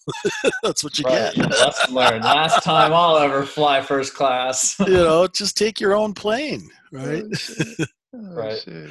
Oh man. All right. All right. Um, let's see what else I got here. Oh, oh hang on. So one, one point about that. Ahead, so, yeah, I would tend to agree that they're very the repressive nature that their government has over speech and freedom. Yeah. You would you would I think it's safe to both expect and hope that that is not a particularly innovative um, sort of like environment. It's it's yeah, I mean it's not. But I, mean, uh, but I would but I would say we don't we don't know for sure. And sure. And sadly, we're gonna find and we're gonna find out. Yeah. And like my like fingers are crossed. Yeah. So well, you know, see. as gamble as gamblers though, right? I wouldn't I wouldn't bet on the China side. That's just. I wouldn't either. Right. Right. I, I actually. As, I, I just I had a tweet about this. I don't know if I can remember all the reasons, um, but if you you did know it was good. Yeah, yeah, I commented on it. Yeah, yeah. Um, so if I, let's see if I can run through this. So first of all, they can't ever, and I'll, I'll, you know, spare the details, but they can't ever, they can't ever become the world reserve currency. Um, they're not exporting their culture. They're not exporting their language. They don't have rule of law. At, the capital flies out of the country, not into it. Um, uh, they have a bunch of concentration camps. Hong Kong's not making any friends. Um, and they're kind of like on the ver the so because of the, the currency piece, uh, they oh they desperately need to import a lot of uh, natural resources. Bretton Woods is coming to an end. It'll be interesting to see what they do as far as oil goes. Uh, that could lead them to a famine at uh, any given moment, and the U.S. will be a little bit more, maybe a little bit more contentious about, you know, allowing oil shipments from the where the most they get most of their oil from the Gulf, the Gulf to China. Mm-hmm. Kind of see how that um, that plays out, but they need uh, right now they settle all they basically use uh, foreign currency to um, settle their trade deficit. And if uh, they ever run out of foreign currency their currency will hyperinflate and they'll descend into revolution. Um, there's actually a variety of ways they can descend into revolution but that's sort of like the primary um, the primary factor. So it's like a yeah it's, it's looming it's a bit of a hanging chad it's sort of the consequences of this you know spectacular what they've achieved over the last five decades is spectacular bringing 300 you know 400 million people out of poverty and the development of their city like is like an unbelievable achievement and like you know despite all the ccp's failings like you know broadly at this point and probably even like in the long run not, not to say they couldn't have done it better but have really served their people you know quite well like they, they've, mm-hmm. they've done a great job even th- in spite of all the on the you know the one side human rights violations, like a lot of people are, are better off. Yeah. Um, for it. Cool. But they yeah they might have to pay the piper. I give, one, I can give you a counter. I don't know if this is so much like a counterpoint, but to not not to undermine the like you said the the progress that they've made, but they also said it's not surprising when you come out of. Um, I- I'm I'm not exactly privy to their government structure now, but when you go from the communism to what it is now, like you you're going to expect there should be a, a bump. You know, as far as whatever they got going on, but that, that's from that's communism to like a pseudo free market. Yeah, because- when we feel like it. yeah because communism is so so repressive to innovation um hoarding of resources that so like when you break off from that y- you should expect a bump in all other areas Well, what they've done is actually quite fascinating and something that I play around with in my mind of the this idea of like um, it's sort of like a free market until you get to a certain size, Mhm. and then it essentially becomes nationalized. Um, but they are very goal driven in the sense that they are very driven by both status and material wealth. So Mhm. they they keep it's like you know when the government takes over whatever you know Huawei or, or Tencent or whatever, uh, they're they're still focused on making as much money um, as possible. Like in fact, when I was in I was in Bali last year, and I feel like this. I met this Chinese girl who's just like a regular Chinese citizen. I feel like she summed it up really well. Mhm. She's like, in China, we just want to be happy and rich. And I was like, that's every yes, that's exactly what they want in China. They just want to be happy and rich, probably in the reverse order, but like that's what they want yeah, yeah. um, and that's kind of and i feel like that's that sense that that's the sense i get the implicit deal that the people have on some level whether or not they know it or don't with the ccp Yeah. and so you know right now they're rich they're happy and rich Yeah. and if for some reason they're not it's they're out but uh yeah we'll see what i don't know. We'll see what happens. We'll see. It's tell you what, if it's interesting. like if i think about like if it's a tv show and like i can't wait for the next season. Like it's so good. Well that's i mean that's what i always thought man. Like um i think real life is like better than um fiction to be honest. Uh, uh, that's just me but um jay would you ever think you ever think you we got two poker players talking like geo geopolitics man? I- I don't know. My life has been stranger than fiction, so yeah, I- Yeah. I, agree with that. yeah uh, Jay, tell tell tell Ryan. Um, actually, hold on, hold on. Before we get back into poker, because there, there's some more poker stuff I want to talk. But um, shoot uh, okay. Oh, I guess this is kind of poker related. Ryan, when I when I came over to trading, uh, and more immersed in the trading community, um, people have like a sense of reverence for Annie Duke. Um, in her book, yeah uh, what's what's your take there?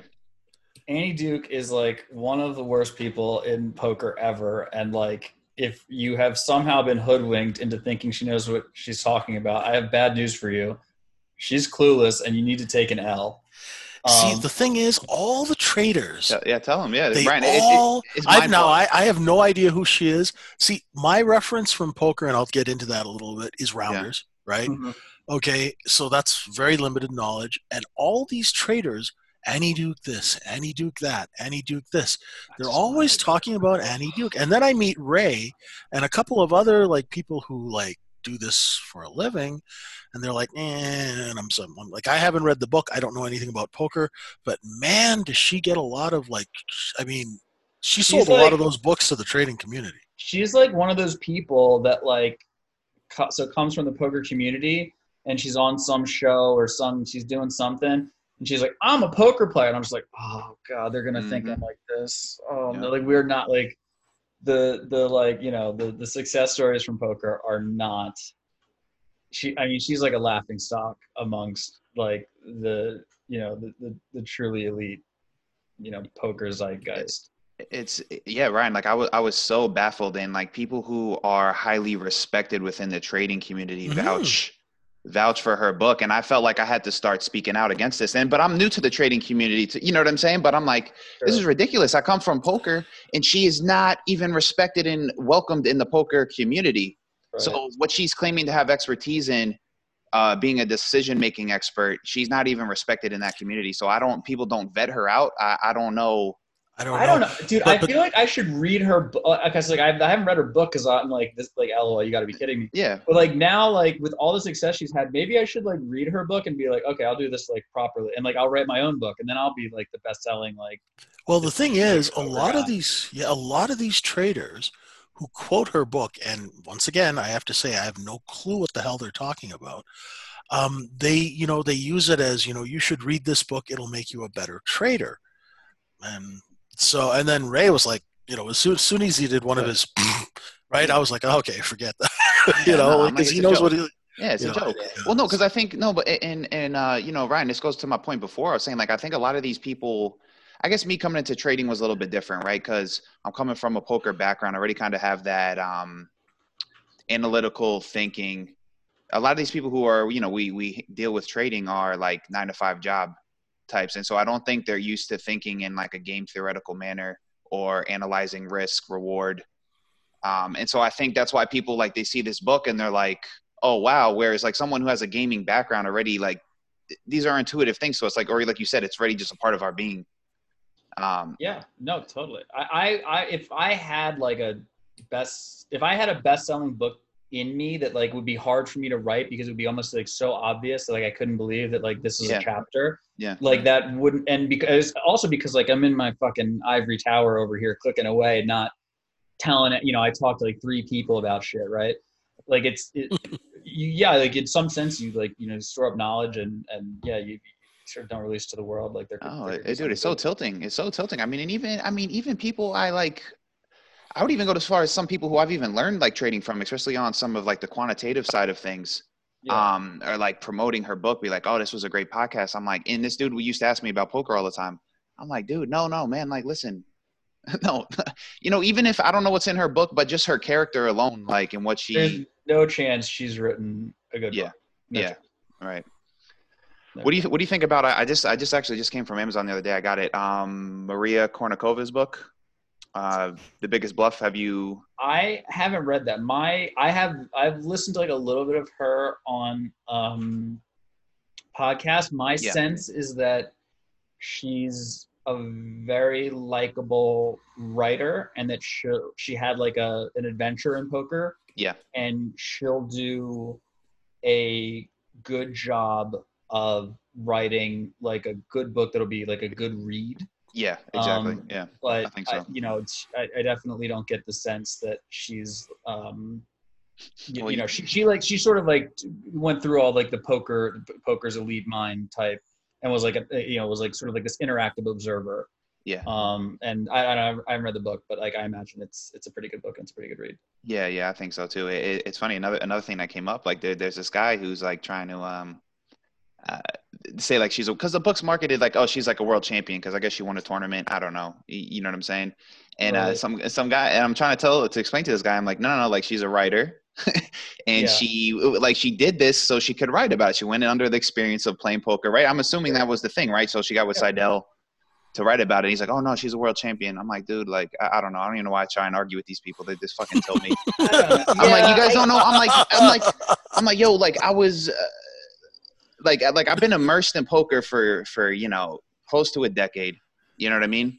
Sure. And it's like, don't tell me. Or, like these people, I come to trading and people are just spouting out all Annie Duke and like all this other shit, and I'm like, you guys have no clue, man. And like maybe there's a good edge here for me then in trading. I'll, I'll say probably. I mean, yeah, that is. I honestly, ideally, that is kind of yeah. In fairness, I'm like, there's probably a good edge here. Yeah. Right. Yeah. The, the one thing I will say about that is that there it is kind of like a matter of perspective. Um, you know, especially from the upswing side of things, where I'll say it's like if there's like click click the clickbait world or like Yeah. you know optimizing click through type stuff. Right. You know, I I don't know.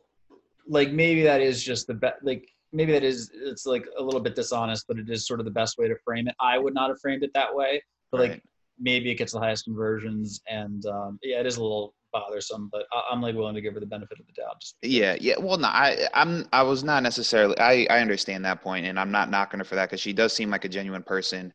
yeah Um, I guess there's more of these other people who like promote Annie Duke or her and, and say like, oh, they're like, well annie duke is like she's also like blasphemous. fraudster i mean yeah the other the other problem with annie duke is that she like scammed a bunch of people so like that's That's like what- which is like a whole other like that is separate from her like being an uninteresting poker mind. But Yeah. then on the other side, she's also like a fraudster. So like I- I just yeah that that one does rub me the wrong way. Yeah, yeah, yeah. No, definitely, definitely. All right. Um, let's see, JJ. Any any other trading questions uh, for him before I go back into poker? No, no, go back into poker. I'm enjoying this. My old days of poker. I have a buddy of mine. He's been a professional poker player since 1982. He's never played in front of a computer, and um, he's a poker player. And when he hits it, he's down in Costa Rica. And then when he's not, he's working as a waiter in a French restaurant. So, you Wow. know, it's it's an interest. But and I'd go and pick him up at these places four in the morning, and it's always in the back of some degenerate restaurant, and every everyone's carrying a piece. Everyone's got a heater, right? And it's all these, these really sketchy looking people, and there's all this money all over the place. I'm like, yeah, it's very very interesting to see the progression what you guys are doing with this now. Yeah, yeah. It was different when I told like I told them I'm like no, like I display at my house. You know, Yeah, fire I up was a like, few oh, tables. okay. like no, I was like, oh, you don't have to carry you don't have to carry a heat, you don't have Yeah. to carry a gun. Oh, okay, No, cool, not- nice. Uh, but how, how how are we on time, Ryan? We good? Because I, I got a few Yeah. more things for you. All right, Yeah, cool. no, let's go for it. I um, so I start I started off playing Hold'em. I went to PLO probably like I don't know. I want to say like two, 13 and 14. That's when I really grinded PLO back like in the Poker Juice days. Like I don't know if you're familiar with Poker Juice. Wait, that sounds familiar. Poke- It was oh, it was one of the softwares. Uh, Yeah, I remember This was like pre-solver. This was pre-solver. I was I was you know with Poker Juice. I was real heavy on that, but you know, being American, like I wanted to you know I wanted to get more hands in to be honest. Um, so I went back to Hold'em because they got the the zone tables on uh, Bovada Ignition. Mhm. Um, now I'm starting to get an interest back in PLO, right? But I haven't done. I've done pretty much zero solver work, right? Yep. For PLO, I speculate though there is uh, so, assuming I've done a lot of Hold'em solver work, which I have. How much translation is there over to PLO? Like certain, like just just concepts, betting, abstractions, etc. I don't know if I'm um, that's making sense to you. So I would, yeah, sure. So I'll say, uh, I'll just start talking. I don't know. How Go, go, yeah. Um, so the first thing, one of the things that a solver would teach you, you would also learn this if you followed the Claudico or Libratus challenge, is that um, the sense you get from these solved or optimized solutions is that it heavily focuses on front end aggression um, and optimizing your ranges from pre-flop and on the flop around that. So I'll, I'm going to give you an example. Let's Okay. say it's a heads up sit and go. Let's say we're 15. Eh, let's say we're 13 blinds deep in a heads up sit and go. Uh, the way it will play is it will raise all of its it'll raise all of its let's say tier one hands and it's, this is broadly speaking it splits a bunch of combos but broadly speaking it'll raise all of its tier one hands uh, limp all of its tier two hands and then fold all of its tier three hands now the way a human or most humans have done this is they balance they like throw a couple aces ace kings into those limps to balance out the tier twos not what a solver does Okay. Solver just raises all the good hands. Uh, let's say four tiers. Limp raises all of the tier one hands. Limps all the tier two hands to limp call the jam. Right. Limps all the tier three hands to limp fold to the jam. Folds all the tier four hands. Right, so It, that's a con. That's a solver concept that I think trans honestly transcends poker. Like Yeah. I think that's just like a it's like a thing of the universe. Um, and that will be broadly true, and that will show up in a lot of pre-flop and flop decisions. Yeah. Um, in pre-flop hand range as well as flop hand range and bet size. Um, and yeah, that that'll sort of like be true. But the thing about Hold'em is that whether you have a bluff or a value bet, the strength of your hand where it ranks is like quite clear. And then there's like a lot of spots where you kind of have like we'll just broad stroke speaking have the nuts or nothing, and then they have like a bluff catcher. And then maybe nothing, and then like you know maybe you're supposed to bluff, and maybe they're supposed to call, and you kind of have it really down. They're kind of guessing. Whereas like peel is a more technical game in the sense that the specific cards that you have in your hand govern action a lot more. There's Hmm, Interesting. Okay. more about the specific cards you have on your hand and the hands on the on the cards on the board Right. that dictate the best way to play your hand from like a let's say purely theoretical standpoint. Yeah. Um, so there's more of you sort of putting those pieces of the puzzle together rather than you know running a good enough RNG on whether or not you're supposed to call or, or bluff in Hold'em, Mhm. and that's sort of what Hold'em generated in, into for me. So I became you know kind of bored with it, and then because PLO, I was yeah, there's like it's just such a diverse game. There's so much going on. There's so many different spots, and uh, just you know you change one variable, and then you're you go from c betting 70 to 20 or 20 to 70, and um, yeah, there's just a lot of opportunity to discover and uncover, um, you know, new new things that just kept me kept me keeps me engaged. Do you think you think I could jump into a live PLO game and be okay? Like let's say like maybe like a well they, they run like a five five game down here. Um, I don't With- know. I like I don't. It's I don't know enough about your game. I mean, I would say probably. You know, you know what you you know what you should do. Upswing Poker has this thing called the PLO Matrix, which is like a PLO hand chart. Um, you have to kind of get comfortable using it about clicking around, but it literally is like the pre-flop PLO like solution. Yeah. It's fascinating. Um, and if you could like see that to see how like certain like, you'd have to spend like an hour or two with it clicking around see you know what, what are your really good raises three bets four bets how loose are you really in the big blind what is a good flat call like it's going to rank hands in ways that are not intuitive to you Mhm. it's going to teach you that that honestly is what got me i don't say back into it but like back in a way back into it and got me thinking about the game differently um uh just and it's, again it's like because you'll look at the pre-flop solution and you can especially if you've been playing poker for a long time you can intuit like that in some sense should then inform what you should do post flop because there's clear re- like it's clearly Sure. there's reasons why it favors this hand versus this hand and then as you start to sort of like unwind these things post flop yeah it really it really comes to light and then yeah you can really put a lot of like strategic distance between your, yourself and the competition Yeah, yeah, definitely. Yeah, I want you know, I, I've been wanting to, you know, just because, you know, like I say, in this past year, I've been doing other things, not not grinding as heavy, but like I want to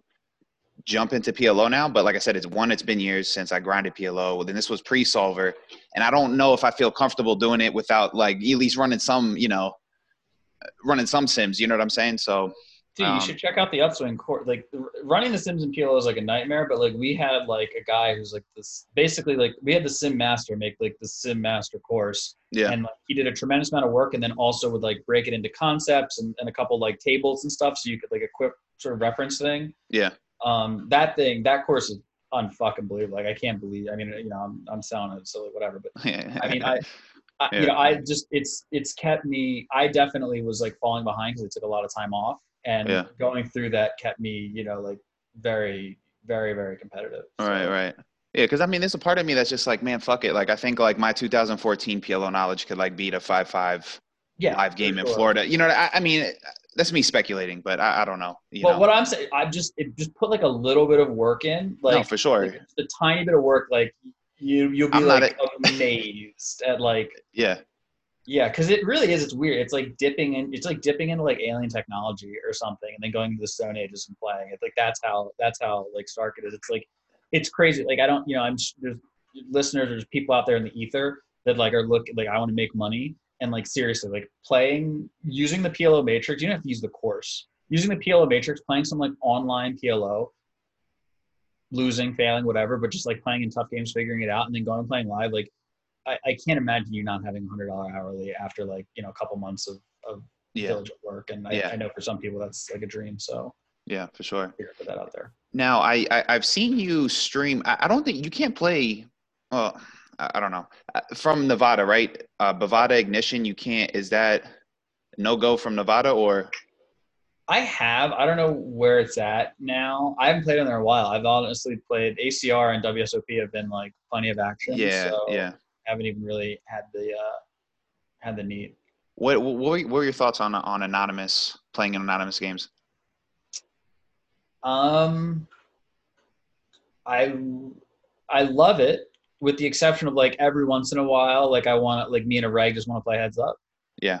Um, and I think it's good. I think we should be like sort of like allowed to do, or like it would be nice somehow. Yeah. Um, to do that.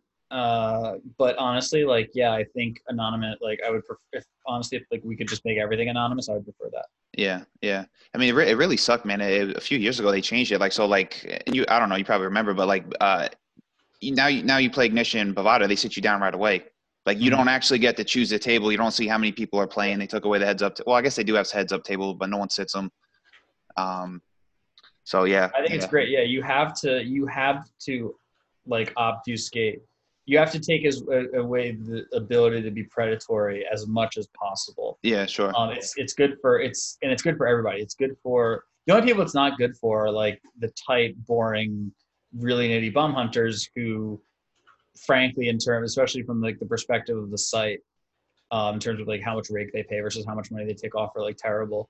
Yeah. Um, and they don't, and they also like from that perspective. Then also like, do they create action? The answer is no. So like those are the your your most useless players. Like no one likes them. Yeah. Um, uh, but yeah, making it anonymous encourages people generally to play, to take risks, and it's like very good for the recreational players in the sense that they're um, preyed upon. You know, they, they have much better shot. They've seen with other recreational players, um, and the behavior towards them is going to be far less predatory. So Yeah. yeah, the more you can do in that in that direction, like I had before, especially given like years ago, I could maybe have gone either way, and, and probably would not have been on uh, as enthusiastic about that. But I would say, given the state of things, like we got to start making some dramatic changes to encourage uh, encourage action. And, and Mhm. Now the, uh, the the live games going on right now in Vegas. What are they keeping it like? Uh, because here they got have it like six handed at most places. What is it's like socially distanced? What is it like in Vegas? yeah, it's good. It's six handed. Um, yeah, 6 mhm. six handed. They got the plexiglass in there. Um, they clean every time you sit down. They clean the seat. It's honestly like it's nice. It's nice in the sense that like uh, the the poker rooms in, in, in some ways have kind of like elevated their game and, and from the you know treating the, the customer service sort of perspective, which is kind of nice. I expect that to stay. It's also really nice that it's six handed. Yeah, Um, definitely. I'm definitely a big God, I know. big fan of that. It's it really sucks. It's hard to talk to people, um, and for me, that's one of the things I like the most about live poker. So that is kind of like a letdown. Um, But I don't know. Games are good, and I know you know people are still coming to Vegas. Like everybody, I think the quarantine has affected people in different ways, and um, you know there, there are definitely still people coming to Vegas that just need their release. Um, so you know, games have been uh, Yeah. games have been fun. Yeah, no, I, I really enjoy the six handed aspect. That's why I've been playing more live than I mean, really ever. I don't normally go play live much. Um, but yeah, I almost I almost came out there a couple weeks ago. I had a, a bunch of my Brazilian friends. Shout out to them. They're listening. They went out there. They were wiling out at the Bellagio. They told me. So Nice. Yeah. Well, yeah. what- It, yeah. I've like, yeah, I've met some people like, yeah, from Florida, from Europe, like, yeah, like a couple Asians, like they, you know, they're just yeah, whatever, man. I, almost, I was so close. They just they let me know they was leaving Friday. They let me know Thursday. Uh, you know, I, I had to get a, someone to watch my son. Couldn't do it in time. So you know, it is what it is. Um, now, Ryan, you live in Vegas, right? Uh, many years now. Yeah. Yeah. Oh, really? How do you like living there? Um, there are, it's, it's like a nice place to be, uh, like some chunk of the year, but I think I, I get a little bit cooped up here. Um, there's kind of like two worlds. There's sort of like the strip and off the strip. This strip is a strip. I think you kind of get it. Yeah. Restaurants. Well, I, I used to have an Yeah, apartment. I used to have an apartment at the Meridian. Oh, Um, cool. Yeah, I used to live. in Yeah, just Uh, off Flamingo there. Yeah. Yeah, yeah. Yeah. So, but now I have I have a house, and I'm, uh, you know, I'm I'm kind of I'm actually actually I'm really close to everything, but I'm kind of immediately like nowhere. There's like a bunch of dirt roads or dirt lots and stuff Oh, around okay. me, which is you know quite nice and peaceful. Um, but yeah, I don't know. The, the I've been here for about ten years, and I've seen sort of a spectacular transition off the strip, um, where there's like all kinds of stuff going on um, off the strip, especially Summerlin and Henderson.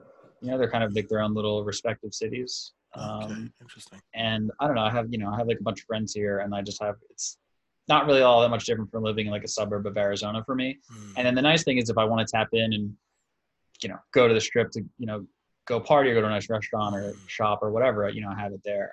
But I mostly stay away from it and then go once a week, once every ten days, something like that. Interesting. Also, no state income tax is like yeah, it's pretty, it's pretty good. That's good. So- yes, yes. Yeah. That's, that is nice. But I, I have to tell you though, I do really miss the East Coast, um, and I've been thinking, I've been thinking about going back for a while, and I kind of want to do like six months in New York, like the, the good six months in New York, and see Yeah. how I like it. Yeah. Um, so we'll see how it goes. I'm actually going to. My partner got into a PhD program at Oxford in October, so I'm going to go to England for the winter, like which I swore I would never do, but I, I feel like we have to do it because it's too good of a spot. Yeah. and that's going to be tough. And then I don't know. Hopefully everything kind of goes according to plan. And then after that, um, you know, the, the weather gets nicer. Maybe maybe I'll do my stint in New York there and kind of see see how I feel. I do feel like I'm a little bit up in the air, and I need. I have like Vegas as a home base, but I think maybe one more home base would be good for me. hmm Yeah, it's tough. I'm, I'm yeah, it's it's. I've thought about it too, man. I'm just such an East Coast guy. I don't know, man. It's just where my my comfortability is. Um, I mean, Florida's nice too, man. I really enjoy living down here as well. Um, you're well traveled, Ryan. What what's your favorite world city? Uh, I don't know if I'll just keep like my list is essentially uh, Vancouver, Melbourne, uh, Tokyo. I mean, I think Bangkok slightly less, um, but like Bangkok a little bit less than those. And I was just in Cape Town. I thought that was absolutely phenomenal, and I thought Barcelona was pretty spectacular uh, as well. But Cape Town was like Cape Town was like a sleeper. It was like a dark horse. Like it's a s- place that I would never have thought to go, but I had Uh-huh. some old poker friends tell me to go, and then my one friend loves black chicks, and like he's been all over Africa, and he's like, "Bro, we're going," and I'm like, "All right, let's go." and like, and it was I was just like blown away by Cape Town. Like I was just simply like blown away. Um, Interesting. And so, Vancouver, huh? yeah, yeah. And Van- I think yeah. Really? Yeah, is, that where you're, is that where you're at now? Uh, no, I, I'm back in Saskatchewan, but I was there for 26 years. For Oh uh, wow, how did you how did you end up in Vancouver? finished uh, university in microbiology, moved out there with a bunch of buddies in 1990, worked as a bouncer. That's where I uh, Nice. met the traders from the Vancouver Stock Exchange and read Liars Poker. One of them gave it to me, book by Michael Lewis. I know it. Yeah, And I was hooked and uh, weaseled my way in. nice. Yeah. yeah yeah vancouver is an unbelievable like i kind of thought that like maybe maybe in my retirement or maybe i don't know like i, I one potential end game for my life is i spend six months in vancouver gets cold and rainy i go to melbourne i spend this, you know, the good six months there and then and as far as i can tell like melbourne and vancouver are almost like inverted it's like the southern hemisphere's answer to vancouver Oh, yeah. Yeah. um, what have you so yeah i thought about that and yeah, yeah I, yeah, I, I spent a lot of time there playing poker. Like that was like the city we would travel to to live in Okay. and play online. So and yeah, absolutely fell fell in love with the city. So it's great. All right, all right, awesome. We'll do do a couple rapid fire uh, questions here, Ryan, Shoot. to wrap this up. All right, uh, uh, books you've been reading lately. Uh, the first one comes to mind is "Can't Hurt Me" um, by David Goggins. Unbelievable read. Uh, yeah, the Jim Simons book. I don't even remember the title of it. Um, absolutely, uh, absolutely fantastic. And um, Man Who Solved the Market, right, Jay? Yeah, Mhm, man, Yeah, we had Something the author on. Uh, Yeah, we had the author on. Yeah, yeah, we had the author on. Yep. Oh, nice. Oh, I got to go back and listen to that one. Yeah. Um, and God, there's one other book I'm reading right now. I can't remember what it is. So sorry. Just gonna have to give you those two for now. That's good. Um, musical taste. Uh, I love house. Um, mostly techno deep house, but uh, mostly most things that aren't. Um, I like a little bit of trap, but I don't like so much big room house. Uh, and then I also like hip hop, and but I'm I am kind of picky about that. I was actually just I played my buddy uh, one of my favorite songs. It's a song called Bible by uh, Genius. Oh yeah, yeah, yeah, yeah. I know that one. Yeah, One of my Liq- favorite- Liquid Sword. I think it's off of Liquid Swords. Yeah, that Yeah. album was unbelievable. Very good. Very good. Yep. and then also yeah but and i'll do some like alternative rock type stuff. Like i think tame impala is like the sickest. He's like a psychedelic rock type guy. Um hmm But yeah, that's uh All right, all right. Diverse, good. Um, favorite movie or movies? favorite movie is called primer. I won't tell anybody what it's about. Don't look up what it's about. If you're into having your mind fucking blown watch primer. It's going to be tough. You're going to have to work for it. You're going to have to be patient but like the payoff is unbelievable. Unbelievable Primer. Um, other than that, you know, Big Lebowski is uh, is gotta be up there, and um, Love that one. I'm like I'm, I'm super. I mostly don't like movies. Like I most movies just I'm like this is you got to be kidding me like how bad this movie is. But then like every once in a while I'm like you guys got it nice. Yeah. Um, you know I rewatched The Matrix too, and like I actually didn't appreciate how good that was. hmm Um, well, I mean, I was like when I was a kid, I watched. I was like, oh my god, yeah, like lasers, let's go, like everything slow down. I'm in the Matrix. And then like rewatching it uh, now with sort of like a greater context for the story, I was like, damn, these guys are fucking good. So Yeah, yeah, yeah, yeah. No, no, I've noticed that about a lot of movies I've seen in the youth, and then as you grow, you see it from a different context. yeah. Um, all right, Ryan, you're on death row. What's going to be your last meal? Oof. I thought about this myself, and um, I don't know if I don't know if I have a great answer. I would say maybe for dessert, butter cake, and like maybe like pizza, a cheesecake, and butter cake. A cheesesteak. Okay, that's that's a Yeah. very uh, Philadelphia. Very Yeah. Phil. I would keep it Yeah. super. Actually, you know what's great? I made cheese. I like my Philly, my buddy from Philly's over now, and he's like, "Dude, we gotta make cheesesteaks." And I'm like, I spent like an hour going to all the stores getting like the perfect ingredients, and we made them this morning. And Right. yeah, I would keep it. I don't know. I've eaten at all the like the Michelin like whatever restaurants and like all that, and it's cool and it's great. But like dog cheesesteak and is like Yeah. Like Can't go wrong. Can't go wrong. All right. Um, toughest poker player that you've played against? toughest. Um,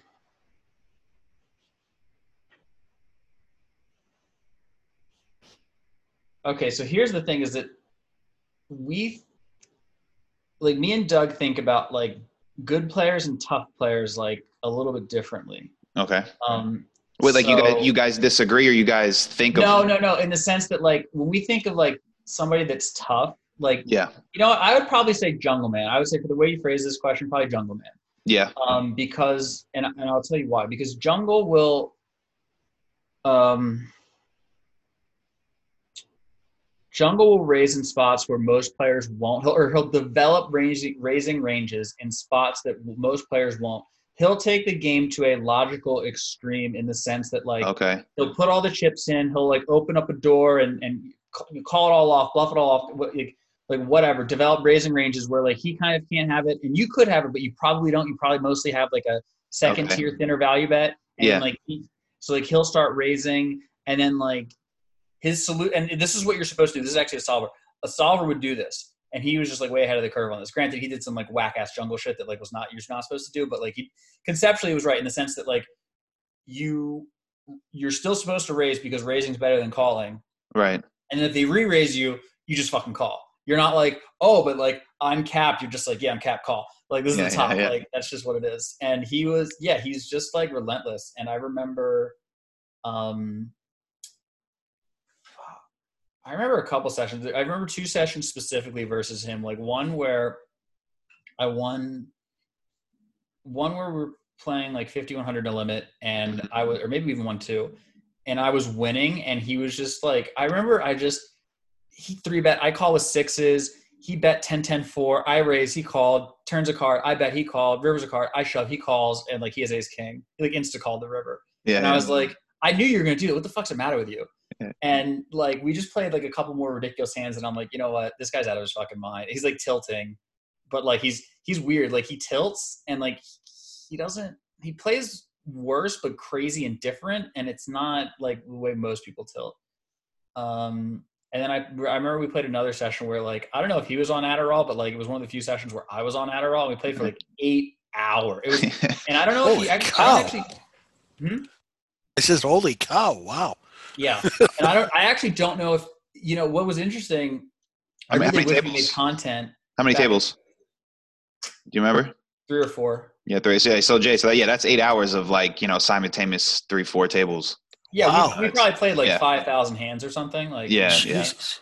Um, and I actually don't know if I don't think he knew it was me, but I knew it was him. And what was crazy is back in the day is like the, you know the heads up community was like kind of small, and there's all these sites, and we're trying to change our names to get action and do this and that, and like um, I don't know how obvious it is if you're playing me, but it's very obvious if you're playing Jungle Man. If you played Jungle Man before, you'll know you're playing him. Yeah.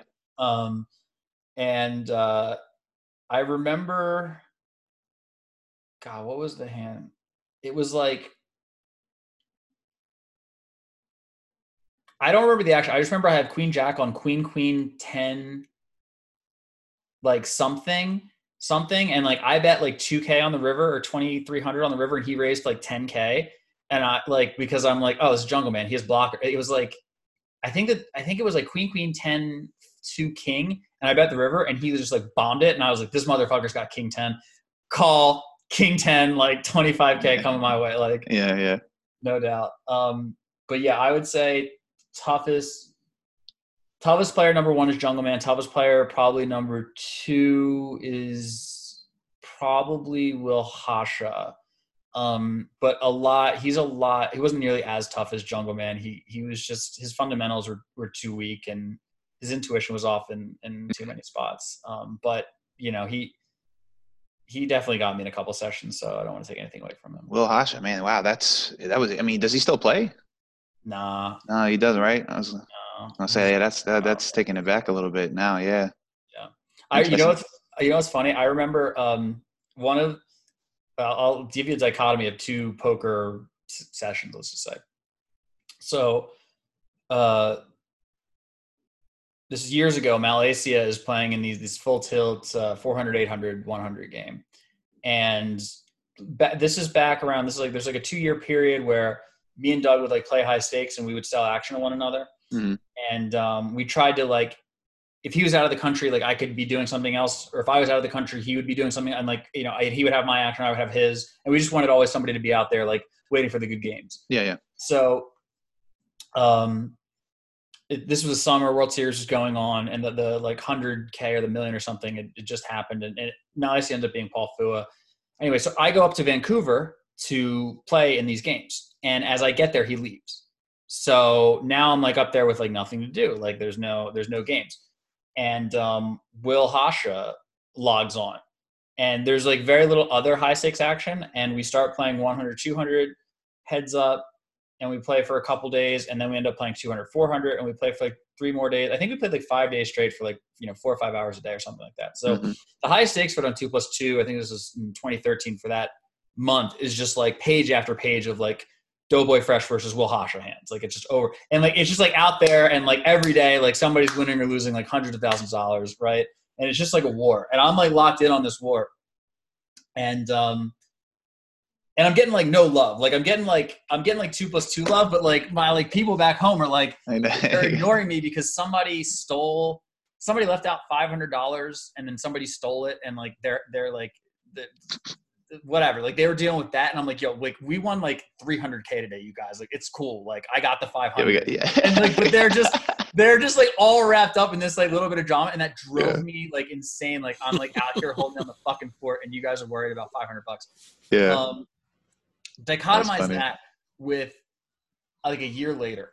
Mhm. I'm uh, I'm playing in some live tournament. This is when I got that like kick for live tournaments. Play some live yeah. tournament, and uh, I win it. Ironically, versus Sauce heads up somehow. Who had, this is right after the Doug challenge a couple months later. Yeah. Um, and uh, uh, I win this tournament, and there's so there's like a picture of me on Facebook or Twitter or whatever, and like everybody I've ever known, like, dude, that's so sick. Like, Oh, yeah, the tournament, yeah, dude, man. I'm like, guys, I want to fucking sit and go right now. You need to chill the fuck out. Yeah, Like, yeah. yeah. getting way too carried away. Um, and yeah, that's kind of like for like an online poker player, it's like a very thankless glory. Glor- there's no glory It is. It in is. online cash. Uh, but if you play a tournament, it's just it's basically it's devastation. Online cash is a can be a fun, happy, interesting way to make a good, consistent, stable living. Can be. Yeah. Yeah. online live tournaments are just devastation and glory. That's all. It's like 98% devastation and 2% like max glory. And like that's Yeah. that's your life. That's what it is. Yeah, yeah, no, there's, there's, there's no, and, and you know this, and then like I know someone like you would understand this, right? Like there, there's, like you said, there's no, eh, no glitz and glamour. I mean, especially for an American online poker, and I was always jealous, man, that like I didn't like I, I played a little bit before Black Friday, Ryan, but not like I was still a bit younger. I mean, I was still under, I mean, like Black Friday hit, I was 18, you know, so like I was, I didn't, I, I wasn't able to get myself fully, fully immersed in it at that time. You know what I mean? And um, you know, there's certain people down here that you know bank some tournaments, you know, for you know whatever down at the Hard Rock or whatever. And Mhm. uh, people always talk to me like, "Oh, like he won this tournament. Like you say you're so good." And I'm like, "Man, you guys just don't understand. Oh, like it's God. not even. You know, Yeah, it's like it's uh, like, you oh know, like it's you know what it's like? It's like it's like that's like the epitome of like Phil Hellmuth's like existence.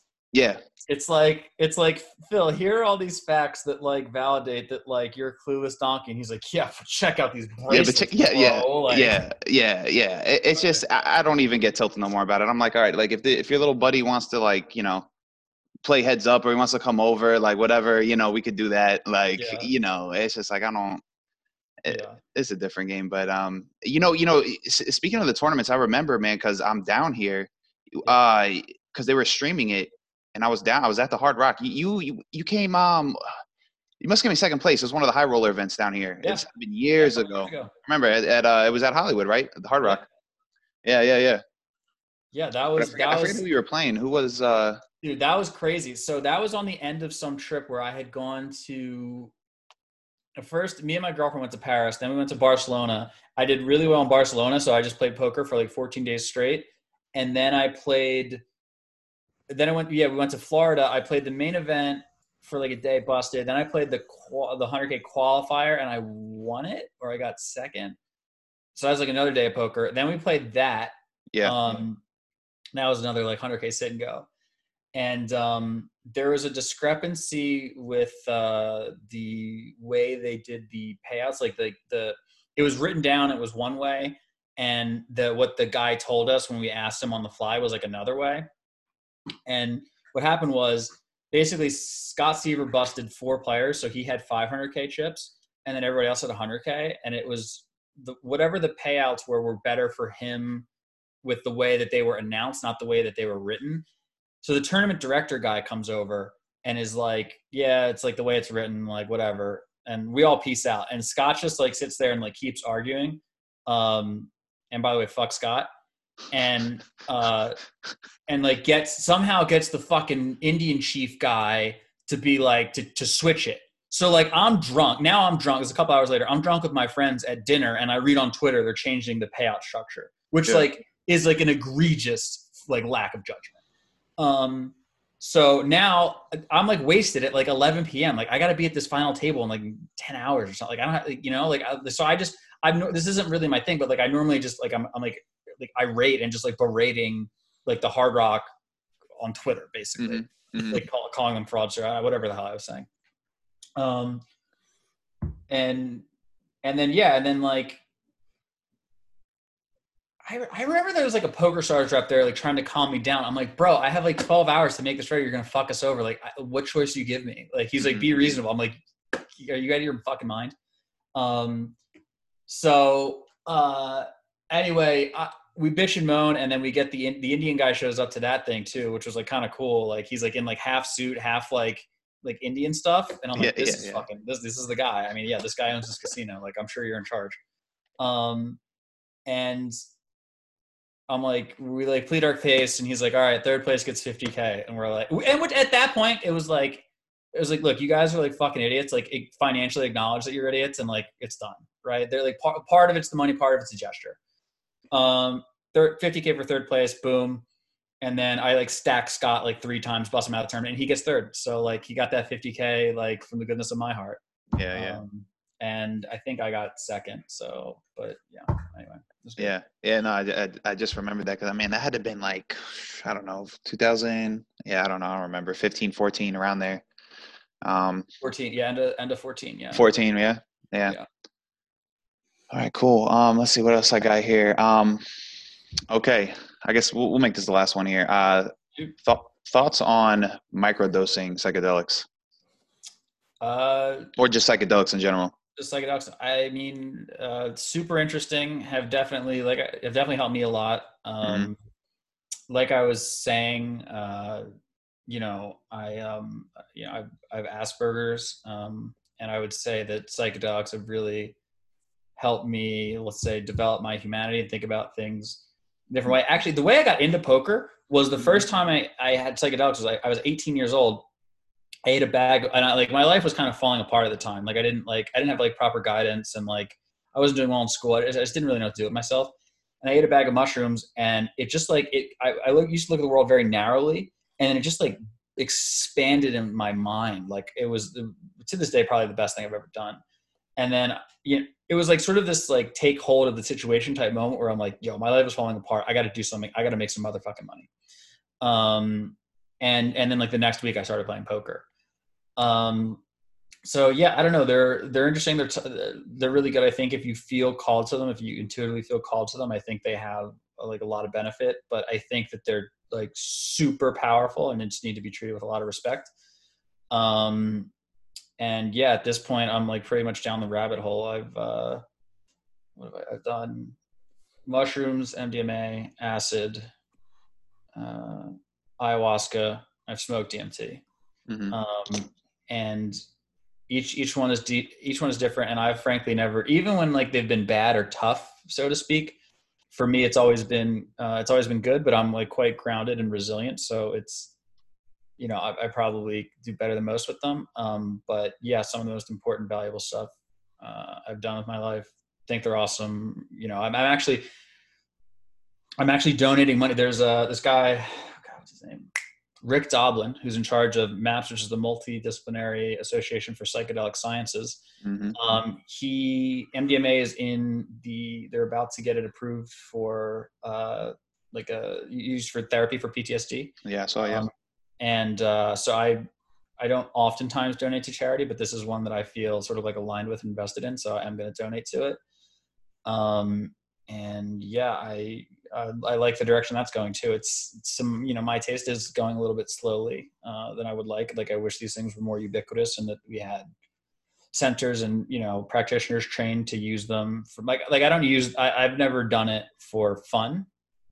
I've, I always do it for like you know therapeutic or spiritual Yeah. sort of purposes Mhm. and I've had it's been nothing but net with me since that first time when I was 18. So um, yeah, a lot of lot of positive things to say, and um, uh, I, I yeah, I sort of hope more people use them and, and take them very seriously and, and you know treat them with respect because they are they are serious. And if you treat them, if you disrespect them, they will disrespect you. So Absolutely, absolutely. I, I mean, I'm I'm even just surprised it's uh, gaining the sort of traction that it's already gained from just like a medical medical um, Yeah. perspective, and it's it's it's. I think it's encouraging, man. ju- Just as far as um, I guess we was talking about before. I know there's a lot of doom and gloom right now um, from a, like a societal societal standpoint, but I mean, I think there is good things going on as well. Or maybe that's just the optimist, you know, in me. Who knows? Um, I, yeah, I, I know. I, I would say I am optimistic. I do think it'll ultimately work out, but I do think that it's going to get that dimension of it is going to get is is still sort of like unresolved in many ways. This is going to get ugly before it gets better. sure. But I do sort of, I do sort of feel like we are ultimately destined to succeed. Like from, um, I mean, I don't know. I, I I tend to think that like something like a war is is very like people don't want to go to war. They they, they want to eat they want to eat Cheesecake Factory and and watch Netflix. Like no one wants to go to war. Yeah. And like if like it's like it's like on the one hand go to war, on the other hand everybody has we have to figure out a way for everybody to like eat Cheesecake Factory and like watch Netflix. I ultimately think we'll figure that out. Yeah. Um. So yeah, that that's sort of my outlook. And Yeah. No, no, I, I agree. I agree. Absolutely. Yeah, I agree. I absolutely agree. Um, I guess, I guess no, one, one more thing I did want to bring up because um, th- this podcast was supposed to start yesterday. Uh, we had, we had to delay it. Yeah. But uh, you want you want to tell us what went on there? Because I Sure. know because So- JJ has some questions as well, right? yeah. No, I would love this. Yeah. No, no, that's cool. I'm, I'm good. I'm good with the. I, I got the crypto thing good. We're gonna talk later about that for sure. No, no, no, no. I'm talking about no, no. Ryan, Ryan knows what I'm talking about. The uh, so yeah oh, so Yeah. i so um my poker my professional poker career ended abruptly due to acute mercury poisoning. I had like a lot a lot a lot of mercury in my body.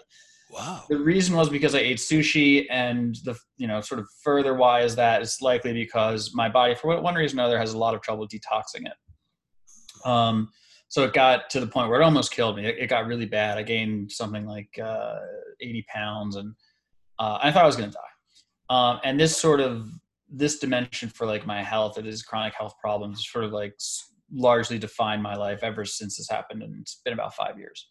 Um, anyway one of the i've cleared up a lot of the issues but still sort of like struggle with um, mood focus sleep weight um, brain clarity you know things of this nature.